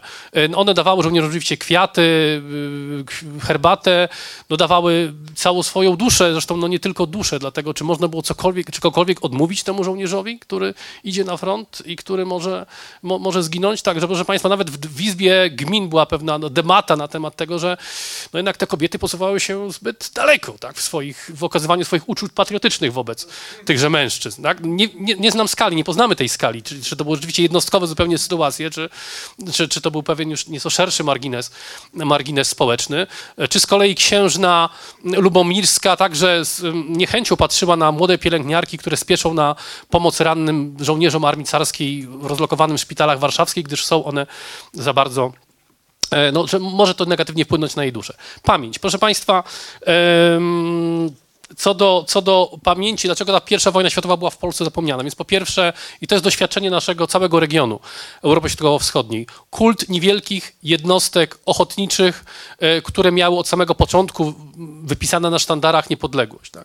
Proszę Państwa, i, i u nas to był oczywiście kult, kult e, legionistów, na to się nałożyło jeszcze powstanie państwa autorytarnego po 1926 roku, no i Józef Piłsudski stał się figurą centralną w państwie i wszelkie inne narracje były zwalczane po prostu. Tak? Powstał Związek Legionistów Polskich, Potem już w okresie, na przełomie lat, tych organizacji weteranów było całkiem sporo tutaj w Polsce. Nie było żadnych, poza żołnierzami ociemiałymi, nie było żadnych federacji, żadnych ugrupowań weteranów, żadnych stowarzyszeń weteranów e, według podziałów zaborowych. Ja byłem sam tym trochę zdziwiony, ale z drugiej strony nie mogło być, tak? ponieważ ten kult legionowy był jednym z takich mitów założycielskich e, II Rzeczypospolitej. On miał scalać to wielonarodowe państwo, tak? 35% to były mniejszości narodowe, więc nie można było pozwolić, aby powiedzmy poznaniacy czy ślązacy pamiętali tę wojnę po swojemu, w Małopolsce po swojemu, w zaborze rosyjskim po swojemu, a może Ukraińcy też po swojemu, Białorusini oraz niewielka grupa Litwinów. Więc trzeba było narzucić pewne ogólne wzorce tejże e, pamięci i tą pamięcią także manipulować. Jeden przykład, można podać tutaj wiele, ale, ale, ale moi e, Moja koleżanka, moi koledzy także chcą tutaj zabrać udział, brać udział w tej dyskusji, także muszą mieć Państwo czas na pytania. Proszę Państwa, w Gorlicach jest cmentarz na zwanej górze cmentarnej, górach numer 111, niedaleko dworca PKS, czy nie, PKS nie, Veolia to się raz nazywa. No ale nieważne, jest takie duże założenie cmentarne, no z większych w tamtym rejonie i y, zresztą Austriacy jeszcze po wyzwoleniu Galicji spod panowania rosyjskiego, swoją drogą Polak-Węgier nie do końca, dwa bratanki, tutaj Kasia mówiła o okupacji niemieckiej y, w, w zaborze, y, Rosji, w, zaborze w, w Królestwie Polskim, ale także przeżywaliśmy, Polacy przeżywali okupację rosyjską w Galicji przez kilka ładnych miesięcy, że Rosjanie podeszli pod Kraków na 12 kilometrów, a potem linia frontu za, z, zatrzymała się na Białej. Ale proszę Państwa, tak jak negatywnie w pamięci mieszkańców Galicji zapisali się kozacy, podobnie Honwedzi, węgierska, obrońca, węgierska obrona krajowa. Oni zachowali się jak Hunowie. Ja byłem też zszokowany ilością tego typu negatywnych wypowiedzi o, o Węgrach. Ale wracając i kończąc na Gorlicach tę swoją wypowiedź. W 1928 roku na tym cmentarzu, czyli kiedy świętowano 10. rocznicę odzyskania niepodległości. Oryginalna tablica jeszcze austriacka na, tym, na, na, na pomniku, gdzie spoczywają żołnierze rosyjscy, austro-węgierscy oraz niemieccy biorący udział w tymże przełamaniu pod Gorlicami w maju 1915 roku. Zamieniono tę oryginalną tablicę na tablicę polską z białym orłem, z napisem, cytuję to w tej chwili z pamięci, ale e, tablica ku czci Polaków, którzy walcz, choć walczyli w mundurach trzech państw zaworczych, walczyli o niepodległość Polski. No, e, więc no, no, ci żołnierze pewnie nie byli tego świadomi, tak? No, no, no, nie walczyli o niepodległość Polski, nie walczyli za cara, za jednego kajzera i dla drugiego kajzera. Swoją drogą także, już ostatnia uwaga, oddaję mikrofon, o tej pamięci jest niewiele, ale może potem jeszcze będzie trochę, e, e, trochę czasu. E, Paul von Mackensen, jeden z wybitnych niemieckich dowódców, feldmarszałek po wyzwoleniu Lwowa w czerwcu 1915 roku, wspominał z rozrzewnieniem, śmiał się w rozmowie z, z, z Kosakiem, którego znam jeszcze z okresu przedwojennego. Bardzo dobrze Kosak przez 7 lat mieszkał w Berlinie i pracował dla cesarza oraz dla jego elity. Wrócił dopiero w 1902 roku po Galicji, porzucił te intratne kontrakty, ale śmiał się, że właśnie w miast, wyzwalanych miasteczkach galicyjskich spod okupacji rosyjskiej z reguły delegacje mieszczan witały go pod pomnikami grunwaldzkimi i go jakoś tak to strasznie e, e, rozbawiło, no bo cztery lata wcześniej świętowano 500. rocznicę Wiktorii e, grunwaldzkiej, oczywiście w Galicji jest mnóstwo tego typu krzyży, obelisków, nie tylko w samym Krakowie, ale także w innych, w innych miejscowościach. No i chyba tyle, no więcej, więcej. Nie będę rozpoczynał kolejnego wątku, bo, bo, bo nie skończę. Dziękuję bardzo. Tak, jeszcze będziemy mieli sporo czasu na pytania i wtedy można będzie szczegółowe kwestie poruszyć. Głos ma pani Sierakowska. E, no więc w związku z tym e, chciałam najpierw nawiązać i parę słów do tego, co e, mówił kolega. Mianowicie ciekawe jest chyba to dla właśnie frontu wschodniego, że na tych cmentarzach na ogół chowano na jednym cmentarzu przedstawicieli różnych armii i to jest chyba coś innego niż na zachodzie Europy. Warto się może zastanowić właśnie dlaczego. Czy dlatego, że te armie niektóre przynajmniej były wielonarodowościowe, czy e, ze względu na szacunek dla wroga e, e, i na pewną tradycję, no jakby równości po śmierci, prawda? Bo rzeczywiście to jest rzecz dość charakterystyczna. Wydaje mi się, że tutaj też warto powiedzieć, że ziemie polskie są właściwie upstrzone, jeżeli można użyć takiego słowa, cmentarzami z I wojny światowej. Optymistyczne jest to, że wydaje się, że przez ostatnie 30 lat e, mniej więcej e, te cmentarze odrestaurowano, e, te cmentarze, te cmentarze no, właściwie zaczę, zaczęto o nie dbać i zaczę, ta pamięć o I wojnie światowej przynajmniej w tym wymiarze wraca. Wcześniej one były naprawdę mocno zaniedbane, czasami trudno było znaleźć w ogóle miejsce, gdzie taki cmentarz, gdzie taki cmentarz się znajduje. Wydaje mi się też, że i tutaj już może przejdę do tego, e, do, e, te, e, do tego wątku jak pamięci. Mianowicie wydaje mi się, że to szczególne znaczenie dla zapominania, czy też dla e, kształtowania pamięci o I wojnie światowej e, miało nie tylko odzyskanie niepodległości, które niewątpliwie e, no, jakby powodowało w pewnym sensie, że rany mniej bolały, a, każdy, a żadna ofiara za tą niepodległość jakby okazywała się nie za wysoka, co wynikało niejako z takiej romantycznej wizji, wizji powstań narodowych i właściwie ta wojna w pewnym sensie sensie, a przynajmniej czyn legionowy został chyba wykreowany na kolejne tego typu, tego typu zryw, ale też chyba e, ważnym jest tutaj samo definiowanie bohaterstwa. E, I, i, to, I to chyba jest też dosyć istotne, bo to też pokazuje, jak ta pamięć o wojnie się kształtuje. Mianowicie, jeżeli ktoś chciał być, czy miał być bohaterem, to właściwie jego nie mogło za bardzo boleć, tak? On musiał być dzielny i wydaje mi się, że charakterystyczną cechą kształtowania się pamięci, a później też zapominania tej wojny, było, e, czy niedoceniania jej okrucieństwa, było to, że e, e, już w dwudziestoleciu międzywojennym w zasadzie zapomniano inwalidów e, wojennych. E, w, w II Rzeczpospolitej, w przeciwieństwie na przykład do Francji, kult właściwie inwalidów nie istniał. Widać to też na poziomie takim jednostkowym, mianowicie nie ma w zasadzie na przykład wspomnień inwalidów wojennych Nikt takiego czegoś, nikt nie pisał. Właściwie, jeżeli by się czytało wspomnienia, to by się okazało, że w wojnie albo się ginęło, albo jeżeli ktoś był ranny, to e, leczył rany i później wracał do normalnego życia. E, skądinąd wszystkie dane statystyczne, nawet te najbardziej ułomne, pokazują, że oczywiście, e, oczywiście jest to nieprawda. Tak, tak to nigdy nie wyglądało. Jeszcze jednym aspektem, i też wydaje mi się takich skutków wojny, dalekosiężnych, ale też, no, też no, dalekosiężnych w jakimś sensie, jest kwestia w ogóle kobieca. I to też jest rzecz, o której mało się mówi, bo właściwie wyłącznie pierwsza wojna jest kojarzona z tym, że kobietom przyznano prawa wyborcze. E, E, i że to był jakoś taki emancypacyjny skutek. Po pierwsze, kobietom właściwie przyznano te prawa wyborcze, ale one musiały o to dobrze zawalczyć. One prowadziły też swoją małą wojnę e, w tej dużej e, pierwszej wojnie światowej. Mianowicie, po pierwsze, jednak w, czasie wojny przejęły w dużym stopniu ciężar funkcjonowania państwa na tyłach.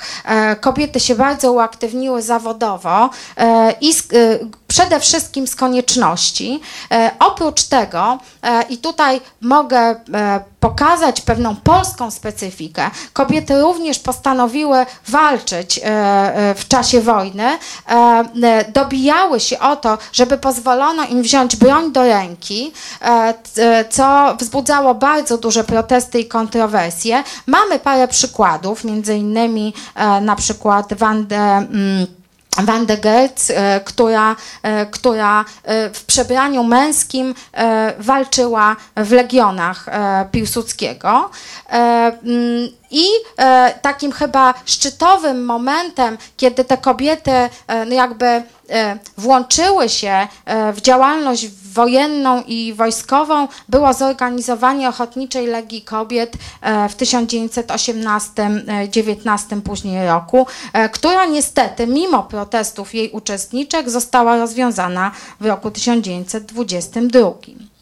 E, e, I, e, I wydaje mi się, że, że to, jest też, to jest też taki no, kawałek zapomniany.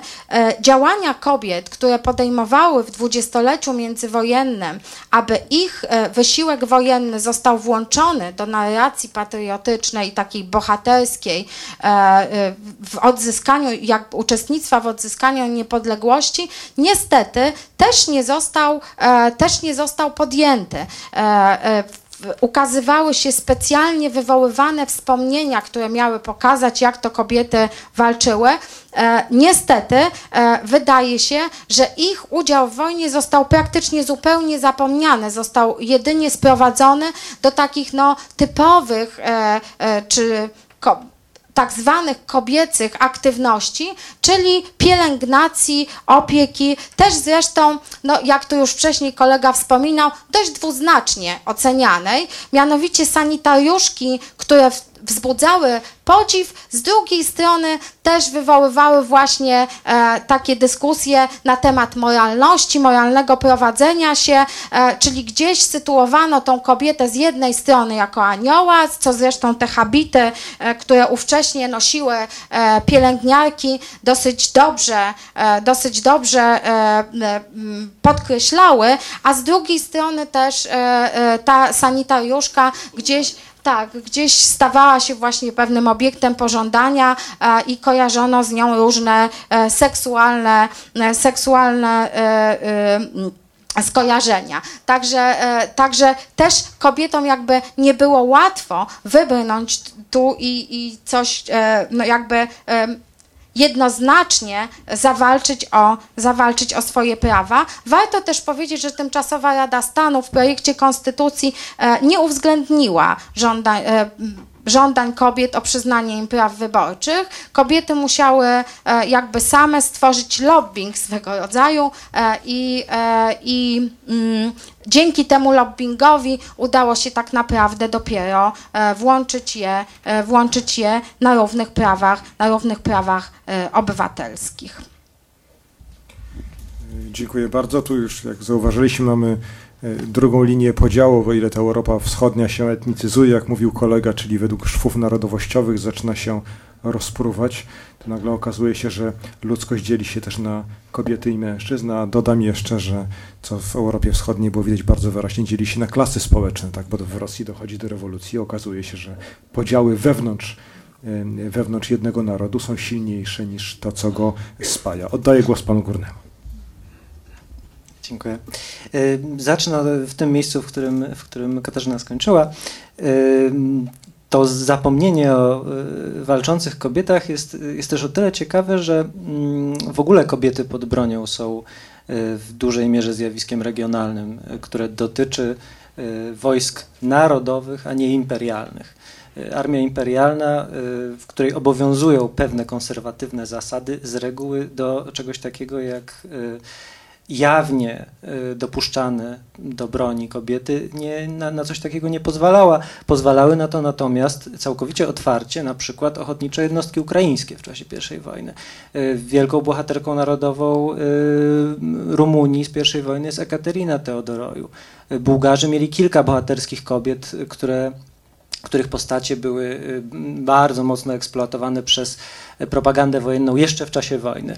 I y, stało się to, o czym, o czym, y, o czym Katarzyna mówiła. One wszystkie zostały z, tego, z tej narracji narodowej wykluczone już po zakończeniu walk.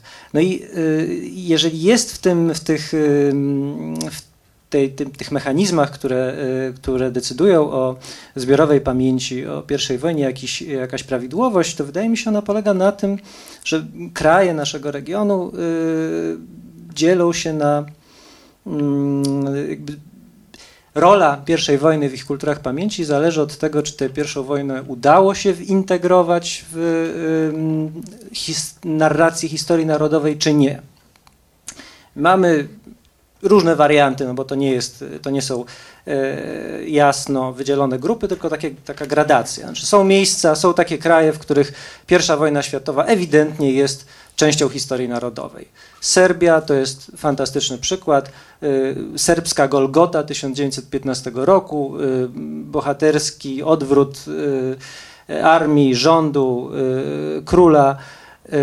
To jest część takiej historii narodowej, jednoznacznie. Y, Rumunia to jest, to jest inny przykład, w którym ta pierwsza wojna y, zaczyna się w 16 roku. Nie ma tam y, rozdziału pomiędzy tą wojną, ona jest właściwie cały czas narodowa. Tak? Ona się kończy zjednoczeniem, wielkim sukcesem. Pomniki, które upamiętniają zarówno poległych, jak i ten sukces, stoją w kraju w kraju do dzisiaj. Jest taka strefa pośrednia, w której na przykład znajdują się znajdują się Węgry, moim zdaniem, gdzie y, jednocześnie jest dużo znaków pamięci, dużo, dużo, dużo miejsc pamięci związanych z pierwszą wojną, takich jak choćby Przemyśl, którego bronili w dużej mierze y, Węgrzy, ale na przykład Otmar, Otmar Mur na przykład. E, to jest też, e, a propos tego, co mówiłeś, co mówiłeś Piotrze, bardzo zabawne. Udzielałem teraz, to, to dosłownie dwa dni temu, wywiadu węgierskiemu dziennikarzowi, który usiłował wycisnąć ze mnie, jak wdzięczni są Polacy Węgrom za ich udział w I wojnie, a w szczególności bohaterskiemu Otmarowi Murowi, który poległ w bitwie pod Limanową. No i no, y, to y, taka dyskusja zawsze musi doprowadzić do tego przykrego momentu, w którym się jednak opowie o tym, że, że Honwedzi byli przez polskich chłopów traktowani jako najgorsze nieszczęście. Y, gorsze czasem nawet niż, niż Rosjanie. No i wracając do tego podziału, są takie, takie kraje, w których tej pierwszej wojny w w narrację historii narodowej nie zintegrowano, nie, nie włączono. I to jest Polska, to jest również Czechosłowacja. Co się dzieje w takich krajach? W takich krajach pamięć o pierwszej wojnie się regionalizuje. No, to, to, to o tym możemy porozmawiać chętnie w, w, dyskusji, bo to też jest, to jest, znaczy, to jest argument na moją, na moją e, e, korzyść. Ta, w miejscach, gdzie y, pierwsza wojna nie jest częścią narracji narodowej, ona staje się częścią narracji regionalnej y, i chwyta się materialnych znaków pamięci. To są w Czechach, a także na Śląsku Cieszyńskim, regionalnie w, w Małopolsce, ale także w dawnych Prusach Wschodnich, cmentarze wojenne. I co mnie bardzo, co mnie bardzo zaskoczyło mnie, kiedy sobie uświadomiłem, ale też wydaje mi się to ciekawe, dla społeczności lokalnych nie jest e, warunkiem koniecznym, żeby te cmentarze to były cmentarze naszych. E, one są znakiem pamięci, nawet jeżeli cmentarzami naszych nie są, i nawet powiedziałbym, czasem stają się bardziej istotne dla lokalnej społeczności, kiedy odzyskuje się je dla tych obcych, którzy na, nie, e, na, na nich leżą. E, o, o, co mi to było skomplikowane, co teraz powiedziałem, ale chodzi mi o konkretny przypadek. E, to też jeden z tych cmentarzy, o których wspominał Piotr. Piękne cmentarze galicyjskie, w części zaprojektowane przez Duszana Jankowicza, wybitnego architekta, są wielonarodowe i y, w okresie międzywojennym y, y, ich nacjonalizacja polska zaszła tak daleko, że no, zdarzały się przypadki totalnego fałszowania, to znaczy pisania, że na tym cmentarzu są legioniści, podczas kiedy nie było na nim Polaków. E, czyli dosyć można powiedzieć kilka kroków, e, kilka kroków do przodu. I w tej chwili, od lat 80., również dzięki działalności no, zarówno polskich organizacji, pozarządowych, ale, ale nie, bez, nie bez pewnego wsparcia y, organizacji, która jest przez państwo austriackie wspierana, to znaczy Austriackiego Czarnego Krzyża, organizacji, która się zajmuje cmentarzami wojennymi. Y, te, ta pamięć o y, prawdziwych lokatorach bywa odzyskiwana z korzyścią dla i z aprobatą lokalnych społeczności. To jest, to jest wydaje mi się, ciekawy taki twist twist pamięci, która e, mimo, że przestaje być w zasadzie narodowa, staje się bliższa społeczności regionalnej. Dziękuję. No proszę bardzo. Tak, to jeszcze dosłownie chwilę po e, Beskid jest bliskie mojemu sercu, moja rodzina stamtąd pochodzi. I wśród e, tych cmentarzy wiele czasu spędzam. E, proszę Państwa, w ogóle te cmentarze galicyjskie, ja się bym tutaj o tyle może z Maćkiem nie zgodził, że e, pierwsza wojna światowa, pamięć o pierwszej wojnie światowej została zregionalizowana w Polsce w okresie międzywojennym przynajmniej, gdyż no, te cmentarze, to, to, tych cmentarzy jest około 300, one były stawiane tuż po wyzwoleniu Galicji w latach 1915-18. To jest taki ostatni ślad materialny po zaborcy, ostatnia tego typu inwestycje na taką skalę. Gdyby Austro-Węgry przetrwały pierwszą wojnę światową, ta, pierwsza, ten, ta wspólny, wspólna walka tych narodów monarchii habsburskiej e, byłaby jednym z takich mitów założy, nowych mitów założycielskich, tak sądzę. One też miały panować nad okolicą, były często na takich eksponowanych y, miejscach. No teraz one często są porośnięte lasem, ich nie widać, ale zupełnie inaczej musiało wyglądać w czasie I wojny światowej. Ale przynajmniej w Galicji pamięć o tych cmentarzach zaczęła być przewracana dopiero w latach 80. Y, poprzedniego y, stulecia. I to też ja bym na to patrzył jako na jeden z procesów, może nie najistotniejszych przykładów, procesu budowy społeczeństwa obywatelskiego, bo to rzeczywiście lokalni działacze, nauczyciele, jacyś no, no, światlejsi ludzie chodzili, kosili trawę, często zabierali tam uczniów także na te cmentarze. E, powołano stowarzyszenie, jest także Stowarzyszenie Kruk z Galicji, czyli aktywnej ochrony cmentarzy pierwszowojennych. Oni pozyskiwali pieniądze, między innymi od austriackiego, czerwone, od austriackiego Czarnego e, Krzyża, e, więc ta regionalizacja pamięci to jest dopiero, w przypadku Galicji to jest dopiero, dopiero lata 80. poprzedniego stulecia. Dziękuję bardzo. Dziękuję. Ja nie pamiętam, że z jakiego cmentarza to pochodzi. Właśnie na którymś cmentarzy galicyjskich jest taki przepiękny napis Byliśmy wrogami, jesteśmy braćmi. E, na cmentarzu, na którym spoczywają żołnierze armii rosyjskiej, austriackiej i niemieckiej. Proszę Państwa, e, e, teraz mamy czas na pytania z Państwa strony. Zapraszam do zabierania głosu. Pytania, uwagi, można się nie zgodzić, zwłaszcza do tego zachęcam nie, nie, uzasadniona niezgoda jest najwyższą formą okazania szacunku wykładowcy. Tak was zawsze tłumaczę moim studentom. Bardzo proszę. E, podejdę fundamentalnie, bo tu była rozmowa e, jak gdyby na niższym poziomie. Ja postawię pytanie takie. E, jaki był cel wojny? Jako przedsięwzięcia. To jest pierwsze. Jeżeli nie wiadomo o co chodzi, tak jak było, to pewnie chodzi o pieniądze kto na tej wojnie zarobił. Kto zarobił na wojnie, która przygotowała rewolucję w Rosji, która pozwoliła na wielki rabunek Imperium Rosyjskiego. Dziękuję bardzo. Kto z Państwa gotów jest odpowiedzieć na tak poważne pytanie? Ja może się pokuszę. Spróbuję. Dziękuję bardzo. Jaki był cel wojny? No, każde z państw, które do tej wojny przystępowało, miało inny, tak bym to, tak bym to ujął, tak zupełnie na gorąco. Po pierwsze, no celem wojny była obrona. Wszystkie państwa, które stanęły po dwóch stronach okopów w 1914 roku, były przekonane o tym, iż toczą wojnę obronną, iż ta wojna została im narzucona. Nawet Niemcy, tak, które formalnie przypomnę, 1 sierpnia wydają, znaczy Austro-Węgry to jest prosta sprawa, 28 lipca wydają wojnę Serbii, Niemcy wydają wojnę Francji pierwszego, yy, przepraszam, Rosji pierwszego, Francji trzeciego, najeżdżają Luksemburg oraz Belgię. Także yy, Wilhelm II twierdził w przemówieniu z balkonu w Zamku Królewskiego, odbudowanego chyba już, odbudowanego Zamku Królewskiego w Berlinie, że broń została nam włączona do ręki. Także nie było tego typu kalkulacji, czy wojna nam się opłaca, czy nie i nie było żadnych, tak sądzę, nie, nie spotkałem się żadnych grup, które by do tej wojny celowo dążyły po to, aby aby się na tej wojnie wzbogacić. No w przypadku Rosji i w przypadku, no może o tym zaraz, w przypadku Rosji oraz Austro-Węgier, to było to, o czym wspomniał bodajże Maciek, taka trochę ucieczka do przodu. Mianowicie Austro-Węgry no, były targane konfliktami wewnętrznymi, coś z tą Serbią trzeba było zrobić. Skoro pan wspomniał tutaj o pieniądzach, tak? dlaczego także no, Austriacy dążyli, dążyli, w końcu zdecydowali się na wojnę z Serbią w tym w lipcu 1914 roku? No nie można w nieskończoność ogłaszać częściowych mobilizacji. Oni w latach, w 1908 roku się częściowo zmobilizowali, tam Serbowie grozili im wybuchem wojny w październiku 1908 roku. Potem w 1912 roku się zmobilizowali w grudniu, potem w maju, potem w październiku 13 roku. W 1913 roku, cytuję z pamięci, ale budżet armii austro-węgierskiej został przekroczony dwukrotnie.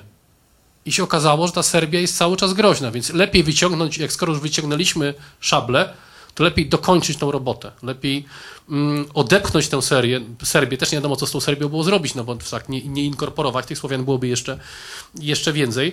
Także w przypadku Austro-Węgier, no powiem trochę przekornie, no wojna była mogła być czymś oszczędnym. Tak? Na, na, na, krótką metę miało oczywiście kosztować jakieś tam pieniądze austriackiego podatnika, na dłuższą metę miała zapewnić spokój na południowej flance. No w przypadku Rosji ta, fakt, że Rosja się decyduje 30 lipca na mobilizację generalną, pomimo wielokrotnych apeli ze strony Niemców, aby tego nie robili, Niemcy uznali to zakazu byli wypowiedzieli im ostatecznie wojnę 1 sierpnia, to była wojna o prestiż. No, Rosja nie mogła sobie pozwolić na utratę, na, na, na, kolejną porażkę dyplomatyczną, na pozostawienie Serbii na pastwę Austro-Węgier oraz Niemców. No Rosjanie podejrzewali, że Niemcy za tym wszystkim stroi, że Austriacy sami by się na to nie, nie, nie zdecydowali. Także z punktu widzenia Rosjan, no to była też wojna o tyle absurdalna, że była to wojna bez, y, wojna, wojna o swój status wielkiego mocarstwa, pewien swój wizerunek na arenie międzynarodowej, a nie jakieś konkretne, y, konkretne cele. Oczywiście y, przed I wojną światową mieliśmy y, spiralę zbrojeń, y, ale chociaż w przypadku floty niemieckiej, tak, na, w przypadku Niemiec 75% budżetu szło na, szło na armię pod koniec 1913 roku. Niemiecka armia na stopie pokojowej liczyła 800, miała liczyć ponad 800 tysięcy żołnierzy. Ktoś na tym wzbogacił, y, no może trochę przedsiębiorców na pewno, natomiast no, niemieckie społeczeństwo, które musiało płacić nie dość, że kredyty, które zaciągnął swój rząd, to jeszcze reparacje, reparacje wojenne. To tak krótko po tutaj profesor mnie dyscyplinuje. Tak, jeszcze chcę oddać głos y, y, panu Górnemu. Ja tylko dodam, że chyba to było 4 lata temu, jak Niemcy spłaciły ostatnią ratę kredytu, którym sfinansowano reparacje z I wojny światowej, czyli rachunek wyrównujący za pierwszą wojnę. To było się 3 albo 4 lata temu, bo pamiętam na wykładzie z historii przyniosłem wycinek z gazety o tym mówiący, więc wydaje mi się, że długo opłacono za to rachunki. Ale na pana pytanie to bym dodał, jest coś takiego jak spirala protekcjonizmu imperialnego w, w, w początku XX wieku, to znaczy zamykania rynków na towary importowane przez wielkie mocarstwa. To jest taka specyficzna forma ochrony producentów krajowych, tak?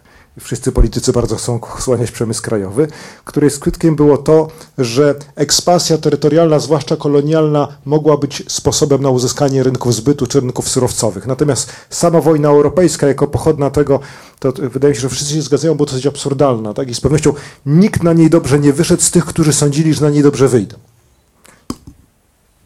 Ja może dosłownie dwa słowa do, do tych, y, którzy z wojny na wojnie zarobili.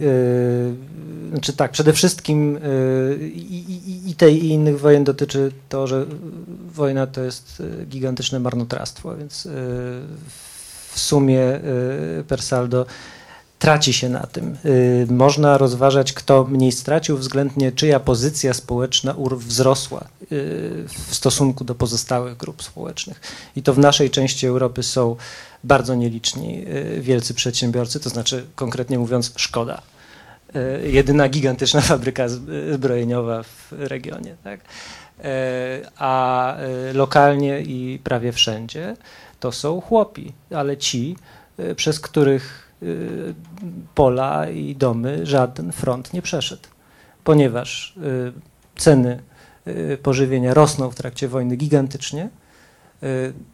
Następuje przez, te, przez cały ten, przez tych kilka lat proces bogacenia się chłopów i pauperyzacji klasy średniej mieszczan, no i drastycznej pauperyzacji Żydów. Czyli jeżeli byśmy chcieli szukać, jakby odpowiadać na takie, takie pytania, no, udzielać jakichś tam lokalnych odpowiedzi, no to one by pewnie szły w tym kierunku z tym zastrzeżeniem, że yy, w tym oceanie nędzy nie jest, yy, jakby nie bardzo można mówić yy, o w ogóle, z dużą ostrożnością trzeba mówić o zyskach. Dziękuję. Proszę o następne pytanie albo uwagi. Kto chciałby zadać? Bardzo proszę, mikrofon. Mianowicie, y, jak to było z tymi y, przypadkami y, dużej ilości mobilizowania przecież dużej ilości ludności spoza Europy, prawda? Kanadyjczycy, jak, jak Hindusi, których włączali przecież walczące strony. Jak, jak to się odbiło na ich, prawda? Czy to w ogóle miało jakiś oddźwięk również w tamtych krajach, ta pierwsza wojna światowa i, i prawda, i w jakim stopniu? Więc rzeczywiście no, pierwsza wojna światowa była wojną globalną pod wieloma względami. Po pierwsze, w Europie walczyły setki tysięcy żołnierzy pochodzących z kolonii że wspomnę tutaj e, strzelców senegalskich, jednostki z, Algierii, z, z Maroka. E, w Europie także, proszę Państwa, w rejonie Salonik walczyli strzelcy anamiccy, czyli nasze Wietnamczycy. Nie było ich tam zbyt wielu, ale parę batalionów tych wojsk kolonialnych francuskich także walczyło w tym rejonie, czy w końcu także wojska armii indyjskiej e, w tej Europie także walczyły. Europejczycy no, usiłowali również, czy alianci, ściągnąć trochę Japończyków. Dla nich ta wojna także, on Japonia się do wojny również przyłączyła, o tym mało się pamięta. Opanowali Japończycy niemieckie posiadłości na spółkę z Australijczykami, Nowozelandczykami oraz zajęli także kolonię Tsingtao w Chinach, w prowincji Shantung. Natomiast do Europy wysłali tylko dwa niszczyciele, tak no czepnego, żeby nie było, że się tą wojną dalej nie interesują, więc te niszczyciele sobie pływały trochę po Morzu Śródziemnym, potem wróciły na Daleki Wschód. Wojna toczy się też, o czym wspomniałem, poza Europą, no chociażby w Afryce Wschodniej. E, Niemcy posiadały kilka kolonii w Afryce, Togo, Kamerun dość szybko zajęte, Namibia w 1915 roku, a Niemcy pod dowództwem e, Paula von Letto Forbecka, niemieckiego no, pułkownika, bronili się w tej, w, tej, w tej kolonii. E, co prawda pod koniec umykali przed brytyjską obławą e, dłużej niż w Europie. Tak? Dopiero w listopadzie 1918 roku Brytyjczycy pozwolili Forbeckowi skontaktowanie się telegraficzne z Berlinem. On się dowiedział, że wojna się skończyła. Tak? Myślał wcześniej, że być może to jest jakiś fortel, fortel Brytyjczyków. Jak ta wojna jest pamiętana, jak ta wojna wpłynęła na obszary pozaeuropejskie. Dwa przykłady mi się teraz nasuwają, takie najpoważniejsze. Po pierwsze, w wojnie biorą udział Stany Zjednoczone. Jeżeli któreś z państw na tej wojnie zyskało, no to Stany Zjednoczone, chyba tak mi się wydaje, pod względem gospodarczym, no przeniesienie chociażby stolicy finansowej z Londynu do Nowego Jorku, mm, no ale także opłacili to życiem 120 tysięcy żołnierzy którzy w tej, wojnie, w tej wojnie polegli, ale w przypadku Stanów Zjednoczonych migrację ludności afroamerykańskiej z południa na północ. Tak? To jest taki trwały skutek tejże wojny e, w tym społeczeństwie. Skąd ci Afroamerykanie pojawili się chociażby w Detroit, tak? na, na dalekiej północy? No właśnie w wyniku I wojny światowej, kiedy ci biali zostali zmobilizowani do wojska. Zresztą oni szli na ochotnika. Tam nie było poboru, podobnie jak w Australii, Nowej Zelandii. Mm, e, i trzeba było zająć ich miejsca, ich miejsca pracy. E, cóż jeszcze, także wojna, udział w I wojnie światowej z oddziałów ze Związku Południowej Afryki. To jest, kolon, to jest brytyjskie dominium powstałe w 1910 roku z połączenia kilku brytyjskich posiadłości. No i pierwsza wojna światowa, w pierwszej wojnie światowej no, walczy chociażby Louis Botta, czy Jan Smuts, brytyjscy, bur, brytyjscy, co ja bredzę, burscy dowódcy polowi z wojny burskiej, no bohaterowie narodowi Afrykanerów, którzy przez udział w tejże pierwszej wojnie światowej przypieczętowują powstanie jakby nowego narodu w południowej Afryce, narodu dwóch strumieni, czy narodu białego, w której Afrykanerzy i Af południowoafrykańczycy o brytyjskich korzeniach no, tworzą jedną wspólną nację, no i Związek Południowej Afryki dostaje Namibię jako mandat typu C. Tak, to jest, yy, yy, i, potem tą Namibię musiał dopiero oddać już jako Republika Południowa Afryki w 1990 roku. W przypadku Australii, Nowej Zelandii i Kanady, Australia, Nowa Zelandia, Gallipoli, taki też mit narodowotwórczy, a w przypadku Brytyjczy Kanadyjczyków z kolei bitwa pod Vimini Ridge yy, w północnej Francji, gdzie tworzy się w czasie I wojny światowej taka niezależna od imperialnej, od brytyjskiej świadomość narodowa. Tak? To jest też początek budowy narodu kanadyjskiego jako jako właśnie niezależnego, nie jako brytyjskich e, kolonistów mieszkających za, za, za Atlantykiem, a ludzi mających swoje własne, swoją własną tradycję e, i, e, i historię. To może tyle, żeby nie przedłużać. To jeszcze drobiazgi, no chyba takim naj, najdobitniejszym przypadkiem narodotwórczej roli I wojny światowej są Australijczycy i Nowozelandczycy, y, dla których to jest taki święto narodowe, tak, znaczy Anzac Day. Natomiast y, jeśli idzie o, o, o, inne, no to jest spustoszenie Afryki, ponieważ Leto y, Forbe, który, który był bohaterem mm, gimnazjalistów, gimnazjalistek niemieckich, uciekając przed Brytyjczykami, doprowadził do katastrofy humanitarnej w tym kraju, podobnej w skutkach do kongijskiej z kilka, kilkadziesiąt lat wcześniej, więc naprawdę przerażającej. W, w, z drugiej strony y, w czasie I wojny wybucha y, w Rosji wielkie powstanie Kazachów, y, którzy są przez władzę imperialną mobilizowani do pracy. W, jakby w formach, mobilizowani w formach wojskowych. No i ono jest krwawo tłumione, więc w, w, w rosyjskiej Azji walczy się z własną, z własną ludnością. To jest średnio pamiętane, ale, ale istotne. No i Ostatni już, y, ostatni już moment. Y, wydaje mi się, że dla y, powstawania tych początków ruchów antykolonialnych doświadczenie I wojny wielkiego znaczenia nie miało. Ci to, jest to raczej studenci, którzy w okresie międzywojennym studiowali w Paryżu i potem tworzyli te, te, te zręby, zręby nowych ideologii. Natomiast jakby potem pamięć o strzelcach senegalskich, którzy y, walcząc na, na froncie y, we Francji mieli dużo, dużo mniejsze szanse przeżycia niż ich, niż ich francuscy koledzy, mimo że walczyli tylko w miesiącach letnich i jesiennych, bo na, jak było zimno, to ich wycofywano, ponieważ wysyłano ich na pierwszą linię frontu, bo wierzono, że są bardziej wojowniczy, może zresztą byli, Niemcy również w to wierzyli. No i drugi efekt to jest y, już nie dotyczący y, tych, y, tych kolonialnych wojsk, ale nas, to znaczy Europejczyków. To jest taki potężny, potężny, potężne podkręcenie histerycznego rasizmu w, w, Europie dzięki właśnie tym wojskom.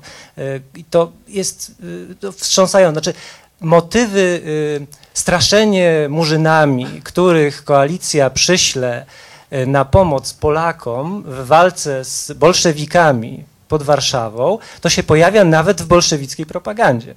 E, że ten, ten strach, fascynacja tą egzotyczną obcością dociera nawet tam, gdzie to nie ma już nawet cienia sensu.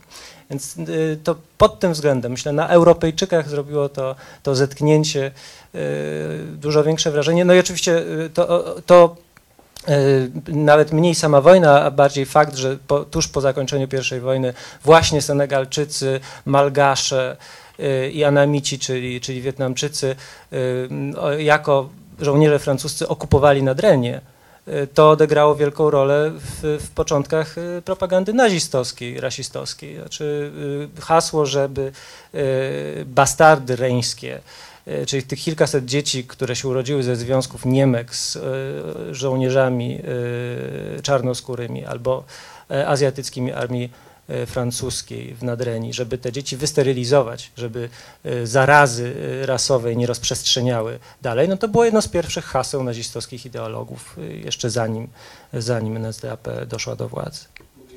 Dziękuję bardzo. Ja jeszcze może dodam, że to jako historyk migracji, że pierwsza wojna światowa jest takim momentem, kiedy odwraca się długi trend, jeśli chodzi o emigrację z kontynentu i na kontynent. Do tego momentu Europa była głównym źródłem imigrantów na cały świat, zwłaszcza do obydwu Ameryk.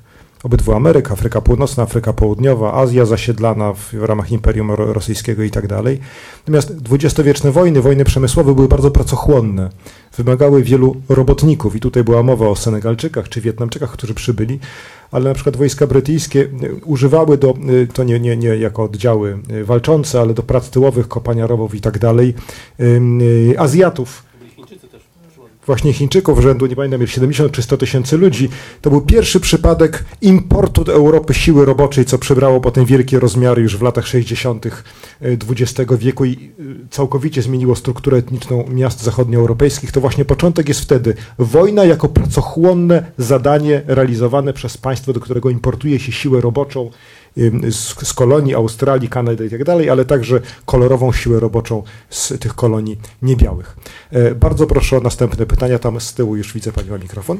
Mm, ja chciałabym e, wrócić na terytorium e, tutaj nasze wschodnioeuropejskie i właściwie do mm, takiego no, dosyć trywialnego mm, skutku powstania państw etnicznych po I wojnie światowej. E, mianowicie jedną z grup, która e, tej państwowości nie otrzymała, była bardzo ważną grupą, była grupa 12 milionów Żydów, która tutaj e, mieszkała na terytorium Europy Środkowo-Wschodniej. I korzystając z obecności pana profesora Stoli chciałabym spytać, poprosić o taką krótką ocenę jak gdyby odbioru skutków I wojny światowej przez środowisko środowiska tych Żydów, którzy byli właściwie grupą etniczną no, średniej, y, średniej wielkości. Nie była to mała grupa, a swojej państwowości nie otrzymała.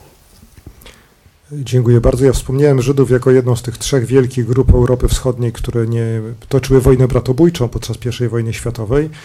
I tu podobnie jak, jak wśród Polaków, początkowo największy wpływ miały takie nurty lojalistyczne, prawda? Udowodnimy, że jesteśmy prawdziwymi Niemcami, tak? Czy Francuzami. Jeszcze proszę zwrócić uwagę, że na początku XX wieku, jak mówiono o państwach antysemickich, to z pewnością nie były to Niemcy. Jeżeli mówiono o państwach antysemickich, to była Francja i Rosja, tak? Czyli państwa y, koalicji antyniemieckiej, e, które uważano za, za, za najbardziej antysemickie.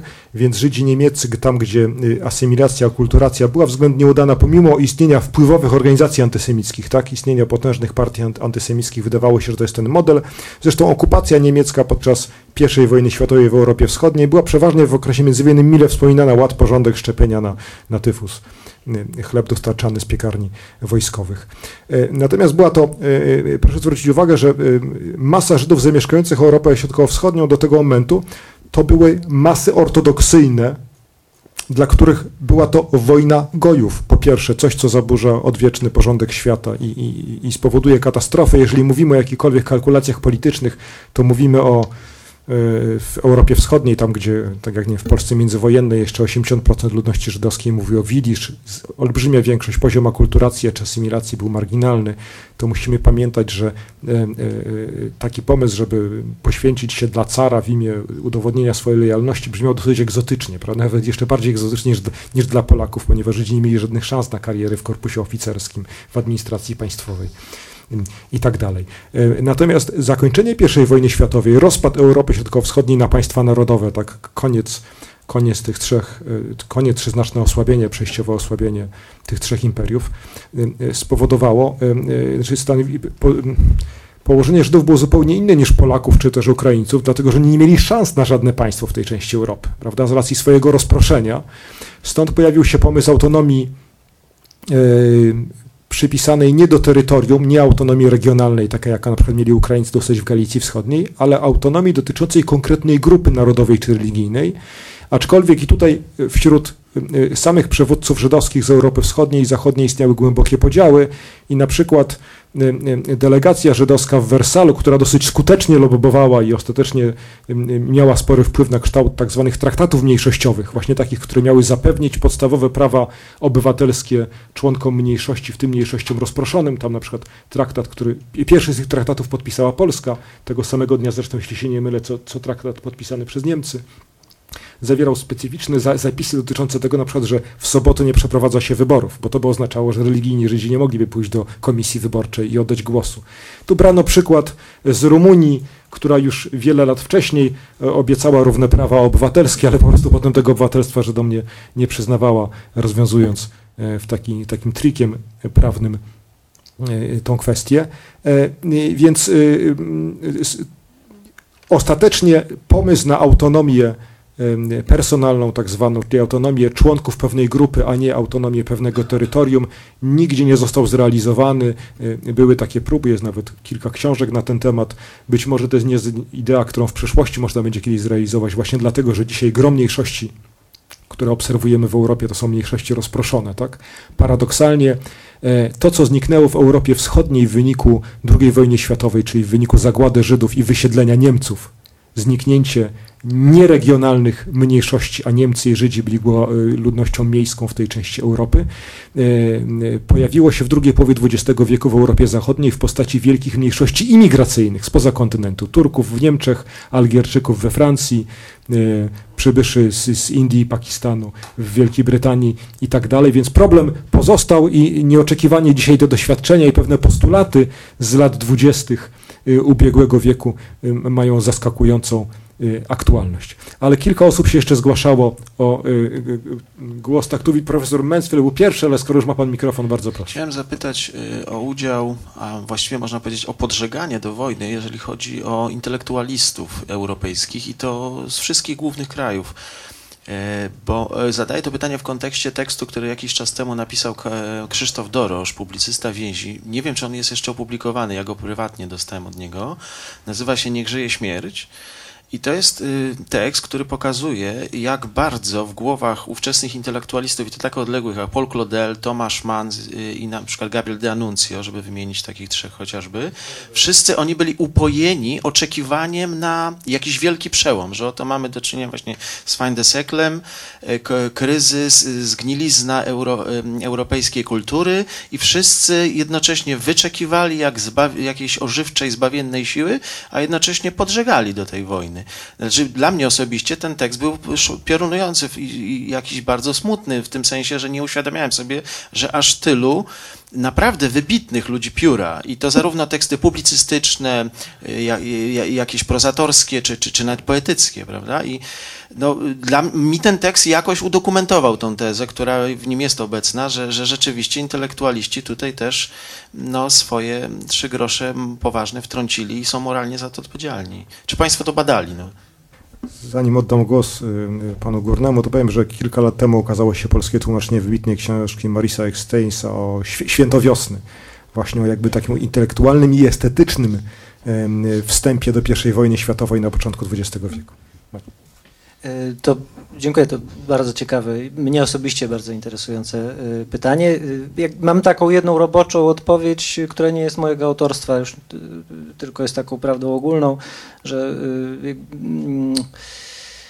intelekt, wybitny intelekt y, nie ratuje przed y, takimi niebezpieczeństwami jak zaangażowanie w, y, nawet w zbrodnicze ideologie, ale no, powiedzmy w nacjonalizm czy, czy, czy w entuzjazm dla jakichś tam idei, natomiast y, jest bardzo pomocny w y, lepszym uzasadnianiu tego swojego stanowiska. Znaczy nie należy się spodziewać, że wybitni intelektualiści będą mądrzejsi, natomiast można się spodziewać, że lepiej uzasadnią swoje stanowisko.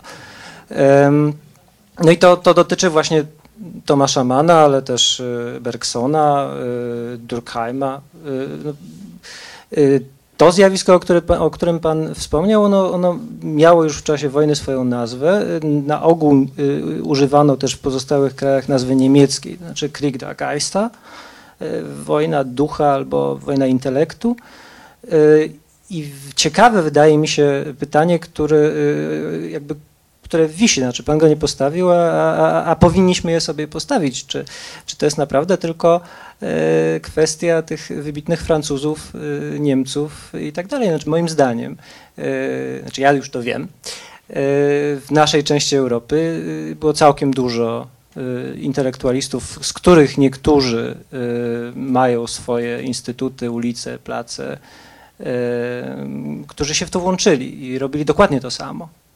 E, Interesujące jest, że nie w służbie mobilizacji imperialnej jak tamci albo e, zachodnioeuropejskich mocarstw, tylko od samego początku wojny w służbie ruchów narodowych, polskiego, ukraińskiego. E, Tutaj no, tu, tu jest naprawdę cała masa fascynujących przykładów, na przykład wojenne publikacje no, najwybitniejszego polskiego geografa Eugeniusza Romera. E, To bywa e, wstrząsająca lektura. No, mniej może takie wstrząsające dla tych, którzy bliżej znają jego twórczość są prace y, Jana Czekanowskiego, który używał antropologii rasowej do, do podbudowywania polskich, polskiego programu e, narodowego. No i on ma swoje odpowiedniki, no, Romer ma, ma e, odpowiednik w, w, w Słowenii w postaci e, z kolei najwybitniejszego dotychczas słoweńskiego geografa, którego imię nosi Instytut Geografii Słoweńskiej Akademii Nauk, czyli Antona Melika e, który też e, zajmował się już w czasie I wojny e, naukowym uzasadnianiem, dlaczego granica e, etniczna pomiędzy Słoweńcami a Włochami musi przebiegać możliwie bardzo na korzyść, na korzyść Słoweńców. E, Mamy w naszym regionie fascynujące pomysły wybitnych e, naukowców, którzy zajmowali się od początku wojny taką kwestią na przykład, e, czy sprawiedliwą, jak przeprowadzić sprawiedliwą granicę tak, żeby ona przebiegała na naszą korzyść. Tak? I, tutaj to jest nauka dostarcza y, wprost nieograniczonych możliwości. Moją ulubioną jest y, granica, y, granica przeprowadzana według charakteru roślinności. Na granicy y, pomiędzy znaczy y, niemiecki, niemiecki, y, mm, niemiecki geograf, ale również austriacki profesor Albrecht y, dowodził, że sprawiedliwa granica pomiędzy Austrią a Włochami przebiega tam, gdzie kończą się sosenki, a zaczynają się drzewa oliwne. Co, po której stronie są Alpy, wydaje się w takim układzie oczywiste, ale Eugeniusz Romer uznał z kolei, że Polska, która jest częścią Europy Zachodniej y, geograficznie, y, sięga tak daleko jak Bóg. Bóg, y, drzewo Bóg. Bóg rośnie aż do Doliny Smotrycza. Tak? Kamieniec Podolski to jest zakres polskich bio- Ale na północy ma bardzo nisko. to tam mamy inny, tam mamy inny, inne argumenty, bo argumentuje się jeszcze z rzek. no, s- ar- To jest. Więc jak zaangażowanie intelektualistów w tę wojnę jest zjawiskiem ogólnoeuropejskim i dotyczy również nas. I, mniej, mnie, y, mniej mnie oburza i, i, mniej oryginalne wydaje mi się y, stwierdzenie po raz kolejny tego zjawiska na Zachodzie, bo ono jest tam już bardzo dobrze znane. Było znane już w czasie wojny, dyskutowane i komentowane krytycznie w czasie wojny. E, Też zresztą przez polskich obserwatorów. E, Ludwik Hirschfeld na przykład e, w swoich pamiętnikach na bieżąco opisywał, jakie piorunujące wrażenie robili na niego jego niemieccy koledzy, którzy wypisywali takie głupoty e, w czasie wojny. Bardziej ciekawe wydaje mi się, że mniej, znany, mniej znana odnoga tej, tego, tego intelektualnego sportu rozwijała się znakomicie w Polsce, na Ukrainie, w Rumunii, w, w Serbii. E, Jovan Cvić na przykład, wy- wybitny też geograf. Czyli pod tym względem Europa Wschodnia była już dobrze zeuropeizowana w tym okresie. Panie profesorze, proszę. Jeśli nikt z Państwa, to ja chciałem e, dorzucić parę anegdot literackich, bo nie może jednak być tak, żeby nie było mowy w ogóle o literaturze przy tej okazji.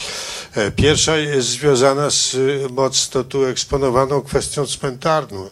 Jest takie opowiadanie Stefana Żoromskiego, Pomyłki, napisane w 1923 roku. E, to pies mu się plątał, on mieszkał w Konstancinie, to musiało być gdzieś tam w tej okolicy, pies mu zaginął. Za tym pieskiem E, za tym pieskiem podążając odkrył cmentarz z I wojny światowej, na którym był pomniczek po niemiecku 29 e, Deutsche, a 37 Rusen, a wszystkie nazwiska polskie. I to jest to, to jest jedna anegdota. Druga dotycząca tego, co pani mówiła o, o tych wędrówkach. E, to jest taki epizod e, też ze Stefanem Żeromskim związany, ale w lipcu 1914 roku, jakby w poczuciu pełnego bezpieczeństwa na tym kontynencie, Józef Konrad, czyli Józef Konrad Korzeniowski, postanawia odwiedzić swoją ojczyznę po dwudziestu paru latach nieobecności i Kraków, który i spotyka się, a 1 sierpnia wybucha wojna z Żeromskim się spotyka w Zakopanem. Jakiś czas oczekuje na możliwość, żeby się w ogóle ewakuować, bo on jest obywatelem, to jest terytorium austro-węgierskie, on jest obywatelem brytyjskim. E, co mu tam e, po, po kilku tygodniach załatwiono, ale interesujące są spotkania z Żeromskim. Otóż jest odwrotnie. Konrad jako Brytyjczyk jest przerażony wybuchem tej wojny i, i spodziewa się, że to się skończy wielostronną katastrofą. Stefan Żeromski jest prawdziwym następcą polskich romantyków. O wojnę powszechną za wolność ludów prosimy Cię, Panie. Do tego wątku, no, to co Państwo mówili o legionach, y, to było trafne, ale jednak nasze oczekiwania były inne prawda, i Żeromski w jakiejś mierze je, e, je ucieleśniał. E, trzecia anegdota e, jest taka, że mianowicie też się wiąże się z globalna, bo sięga Australii, której było mowa, że tak się że w roku 1913 szkolny i studencki przyjaciel Stanisława Ignacego Witkiewicza, znanego lepiej jako Witkaczy, czyli Bronisław Malinowski, który był już renomowanym e, brytyjskim e, etnologiem, no dostał grant, jak to się dzisiaj mówi, na badania Nowej Gwiny i popłynęli, popłynęli do tej Nowej Gwiny, a za sekretarza wziął sobie Witka, swego przyjaciela Witkacego. I właśnie potem, no oni się tam w końcu pokłócili i rozstali, ale to mniejsza, ale wybuchła wojna. No. I Malinowski był e, obywatelem e, ciągle jeszcze austriackim, bo studiował w Krakowie, a, wylądowali, znajdują się w Australii, która jest jeszcze chyba nie dominium, jeszcze kolonią brytyjską, do, już dominium, tak? Która jest dominium brytyjskim. A, Witka, a Stanisław Ignacy Witkiewicz był urodzony w Litwie i był obywatelem rosyjskim. I, I, odbyła się bardzo duża opera. E, Malinowskiego przez jakiś czas internowano i uniemożliwiono mu prowadzenie badań. Dopiero po kilku miesiącach e, prawa zostały mu przywrócone, a Witkacy został zmuszony do tego, żeby udać się do Petersburga z tej Australii, co wówczas było na, naprawdę dość poważną podróżą i tam wstąpił do Pawłowskiego Pułku Leibgwardii, a kiedy wybuchła, wybuchła rewolucja najpierw lutowa, a potem październikowa, został czerwonym komisarzem w tym pułku, skąd zresztą źródło jego twórczości. Dziękuję. Dziękuję bardzo. Jeszcze parę osób podnosiło ręce. Bardzo proszę. To może dodam jeszcze, teraz sobie przypomniałem zupełnie nie, jak tutaj była mowa o, o Polakach y, y, daleko, że w, właśnie w Muzeum Historii Żydów jest teraz wystawa czasowa o Żydach legionistach Piłsudskiego, gdzie między innymi jest scena dwóch żydowskich artystów, jeden poddany rosyjski, drugi austriacki, którzy w Paryżu toczą pojedynek na początku tej wojny, jako Polacy, którą opcję należy wybrać. Y, pierwsze pytanie nawiązujące do pierwszego pytania pana. Czy pojawia się na, wśród naukowców takie ujęcie rewolucji bolszewickiej jako konsekwencji I wojny światowej i ciągłych jej, jak gdyby, konsekwencji do dzisiaj, co widzimy na granicy ukraińsko-rosyjskiej, kiedy ten e, agresywny ekspansjonizm rosyjski e, nie daje nam spokoju. Czy jest takie ujęcie, czy raczej naukowcy starają się oddzielić rewolucję od I wojny światowej, bo jak wiemy, no, rewolucja była sponsorowana i animowana przez Niemców przez długi czas. Dodatkowo może, czy Niemcy na tym dobrze wyszli, czy raczej konsekwencje są dla nich e, nie najlepsze tego. A drugie takie mam pytanie bardziej prywatne. Czy są jakieś spisy, chodzi mi o armię carską, e, żołnierzy, e, którzy brali udział albo byli żołnierzami w czasie I wojny światowej? Czy można gdzieś sprawdzić konkretne nazwiska, jeżeli chodzi o Polaków na przykład? W nawiązaniu do, do, do, pańskiego pierwszego pytania, no oczywiście, znaczy nie znam historyków, którzy nie wiązaliby rewolucji z I wojną światową. No, nawet dla samych Rosjan, też to jest ciekawa sprawa, tutaj mówiliśmy o kulturze pamięci, ale dla Rosjan ta wojna tym bardziej była zapomniana, bardziej, bardziej niż, niż dla nas. To było najwyżej preludium do, do, do e, najważniejszego wydarzenia w historii świata, jakim miała być rewolucja mm, bolszewicka, objęcie władzy przez przez bolszewików, także no, sami nawet no, bolszewicy przyznawali, że, że gdyby nie, nie, nie pierwsza wojna światowa, gdyby nie no, hekatomba żołnierzy rosyjskich na froncie, no klęski, e, gdyby nie, też nie wojna nie obnażyła wszystkich słabości tego państwa, no, być może nie by, rewolucja w Rosji by nie wybuchła, gdyby tam była bardziej sprawniejsza kolej po prostu, gdyby była w stanie dowozić żywność do, do Petersburga i do, mm, e, do Moskwy. Także nie znam e, nikogo, kto by nie widział tego związku. On jest, on, on jest dość oczywisty. Co do spisów, to radziłbym kontakt z doktorem Mariuszem Kulikiem z Instytutu Historii Polskiej Akademii Nauk. On się zajmował oficerami polskimi w armii rosyjskiej, e, ale jak mm, podejrzewam, że jeśli e, osoba, o, mm, o której pan myśli, nie był, której losów pan szuka, których losów chce pan prześledzić, nie, nie była właśnie oficerem, kimś, kto by się jakoś wyróżnił, była zwykłym, nie wiem, żołnierzem, to szanse są równe zeru. No ja, ja akurat w rosyjskich archiwach nie pracowałem, pracowałem kilka razy w Kriegsarchiv w Wiedniu na materiałach poszczególnych jednostek armii austro-węgierskiej, nie ma tam takich danych osobowych po prostu. Także sprawa mi się wydaje z bliska beznadziejnej, tak przyznam się. Ale to no, do, doktor Kulik w każdym razie z, z IHAPANu, on, on zajmuje się Polakami, oficerami polskimi w armii rosyjskiej. To jest ten adres, gdzie można, gdzie mógł pan ewentualnie zaczerpnąć jakichś bliższych e, wskazówek, ale obawiam się, że usłyszy pan podobną, podobną ocenę jak, jak ja. Obym się mylił oczywiście.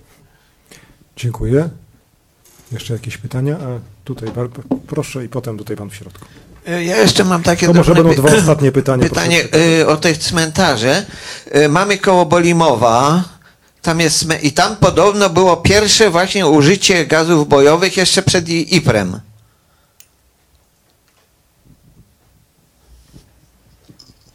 Tak, rzeczywiście o tym się właściwie nie mówi dla frontu wschodniego, a tutaj rzeczywiście nie dość, że wcześniej użyto gazów bojowych, to kilkakrotnie też używano gazów bojowych e, i to jest właściwie chyba no, taki mało znany, mało znany epizod tej e, wojny na wschodzie. E, jest bardzo dobry artykuł w Arkanach bodajże właśnie na ten temat jak te e, gazy bojowe były tutaj wykorzystywane. I myślę sobie zresztą, e, to już tak trochę może ekstrapolując, że użycie gazów bojowych na froncie wschodnim być może przyczyniło się do tego, że później w dwudziestoleciu międzywojennym właśnie ten strach przed użyciem gazów bojowych stał się no takim jednym z z większych zagrożeń, jakich się spodziewano w, w przypadku wybuchu następnej, następnej wojny. Ja tak mogę na ten temat jeszcze tutaj, bo mi się wydaje, że czas kończyć powoli nasze spotkanie i w nawiązaniu do pańskiego pytania, także do innych pytań dotyczących chociażby stosunku ludności żydowskiej do wojny, czy też udziału intelektualistów.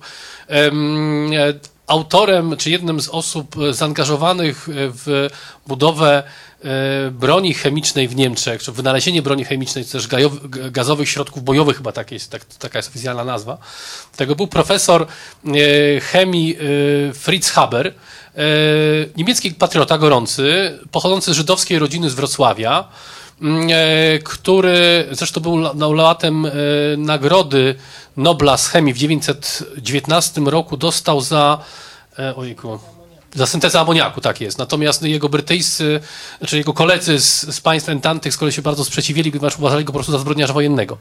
Natomiast on za, jako no właśnie niemiecki patriota, zresztą on przeszedł chyba w wieku dwudziestu paru lat na, na protestantyzm, po, po, porzucił judaizm, ale był przez cały czas wojny lojalnym niemieckim patriotą. E, co więcej, no, zaangażował się w tworzenie tej tej, tej, tej broni. Niczego po tym okresie międzywojennym nie żałował. No, kiedy doszedł Hitler do władzy, był zmuszony do wyjazdu. Także umarł na emigracji w Londynie. E, no, taka no, porzucona miłość ojczyzną. Tego, tego nie zrozumiał, dlaczego, dlaczego tak go po prostu potraktowano. Co on mógł innego zrobić, żeby, żeby w końcu no, inni Niemcy no, uznali jego prawo do ojczyzny. Dodam, że kilka lat temu wybuchła dyskusja, ponieważ jedna ze szkół na Śląsku miała y, być imienia tegoż wybitnego chemika i noblisty i wtedy ktoś przypomniał, że on ma niejaki wpływ w, w, pierwszą wojnę światową i to, że było oskarżane o zbrodnie. Nawet nie wiem, jak to się skończyło, ale właśnie bardzo ciekawe, jak to sporo pamięć sięgają daleko. Bardzo proszę. Jak wiadomo, skutki społeczne II wojny światowej dla Polaków były spektakularne, rewolucyjne, katastrofalne, jakby to nazwać. Jak to wyglądało dla pierwszej wojny? Czy to było porównywalne, nieporównywalne, pomijalne? No więc mnie się wydaje, że to nie jest chyba, e, znaczy cały czas jest, tak naprawdę zaczynamy to dopiero badać i te badania nie są jeszcze aż tak zaawansowane bardzo. Trochę na ten temat już wiemy i wydaje się właśnie, że niewątpliwie te e, skutki były nieco mniejsze. No, jeżeli e, chodzi o to, jak e, duża grupa ludności na przykład nie wiem, straciła życie, chociaż to nie jest też do końca policzone, i innego rodzaju może trochę. E, co innego było główną jakby, główną bolączką i głównym skutkiem. przede wszystkim wydaje mi się, że chyba największym skutkiem wojny były te duże migracje, no nawet nie wiem, czy migracje jest dobre, ale to uchodźstwo wojenne. Mnóstwo ludzi jednak przemieszczało się e, przez ziemię polskie. Bardzo dużo ludzi straciło życie, do końca to nie jest policzone.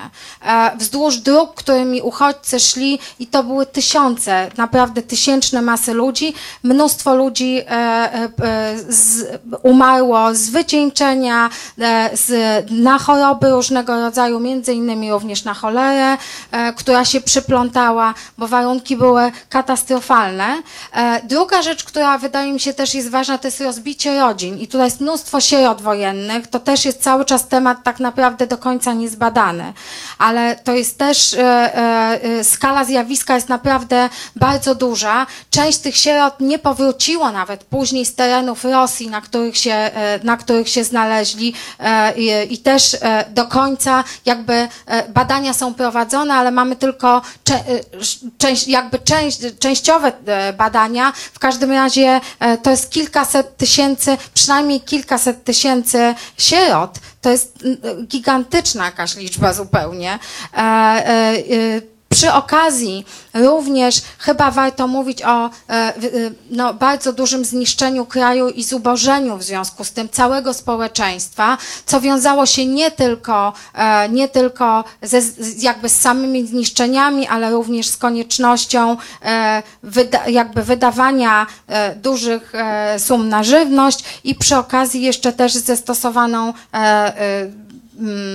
właśnie no, zasadą spalonej ziemi, którą Rosjanie wycofując się stosowali i to też poszczególne rodziny e, uważa się, że Warszawa, która całe całą e, pierwszą wojnę światową organizowała e, pomoc dla swojej ludności i właściwie ponosiła naprawdę bardzo duże koszty wojenne, okazuje się, że właściwie wydrenowała się z kapitału zupełnie, będąc naprawdę bogatym miastem, e, kiedy wchodziła e, w wojnę, więc wydaje mi się, że e, to są te skutki chyba najbardziej znaczące. No i proszę Państwa, liczba inwalidów wojennych też do końca tak naprawdę nie policzona, bo my mamy tylko zewidencjonowanych tych, którzy pobierali zasiłki, a, liczba, a ich liczba była sukcesywnie zmniejszana. W związku z tym e, e, też do końca nie jesteśmy w stanie e, tak naprawdę e, ocenić, e, e, jak duża to w rzeczywistości była grupa. Dziękuję bardzo. Proszę Państwa, w ten sposób właśnie do Doszliśmy do godziny 20. Bardzo Państwu dziękuję za uwagę i podziękujmy naszym panelistom.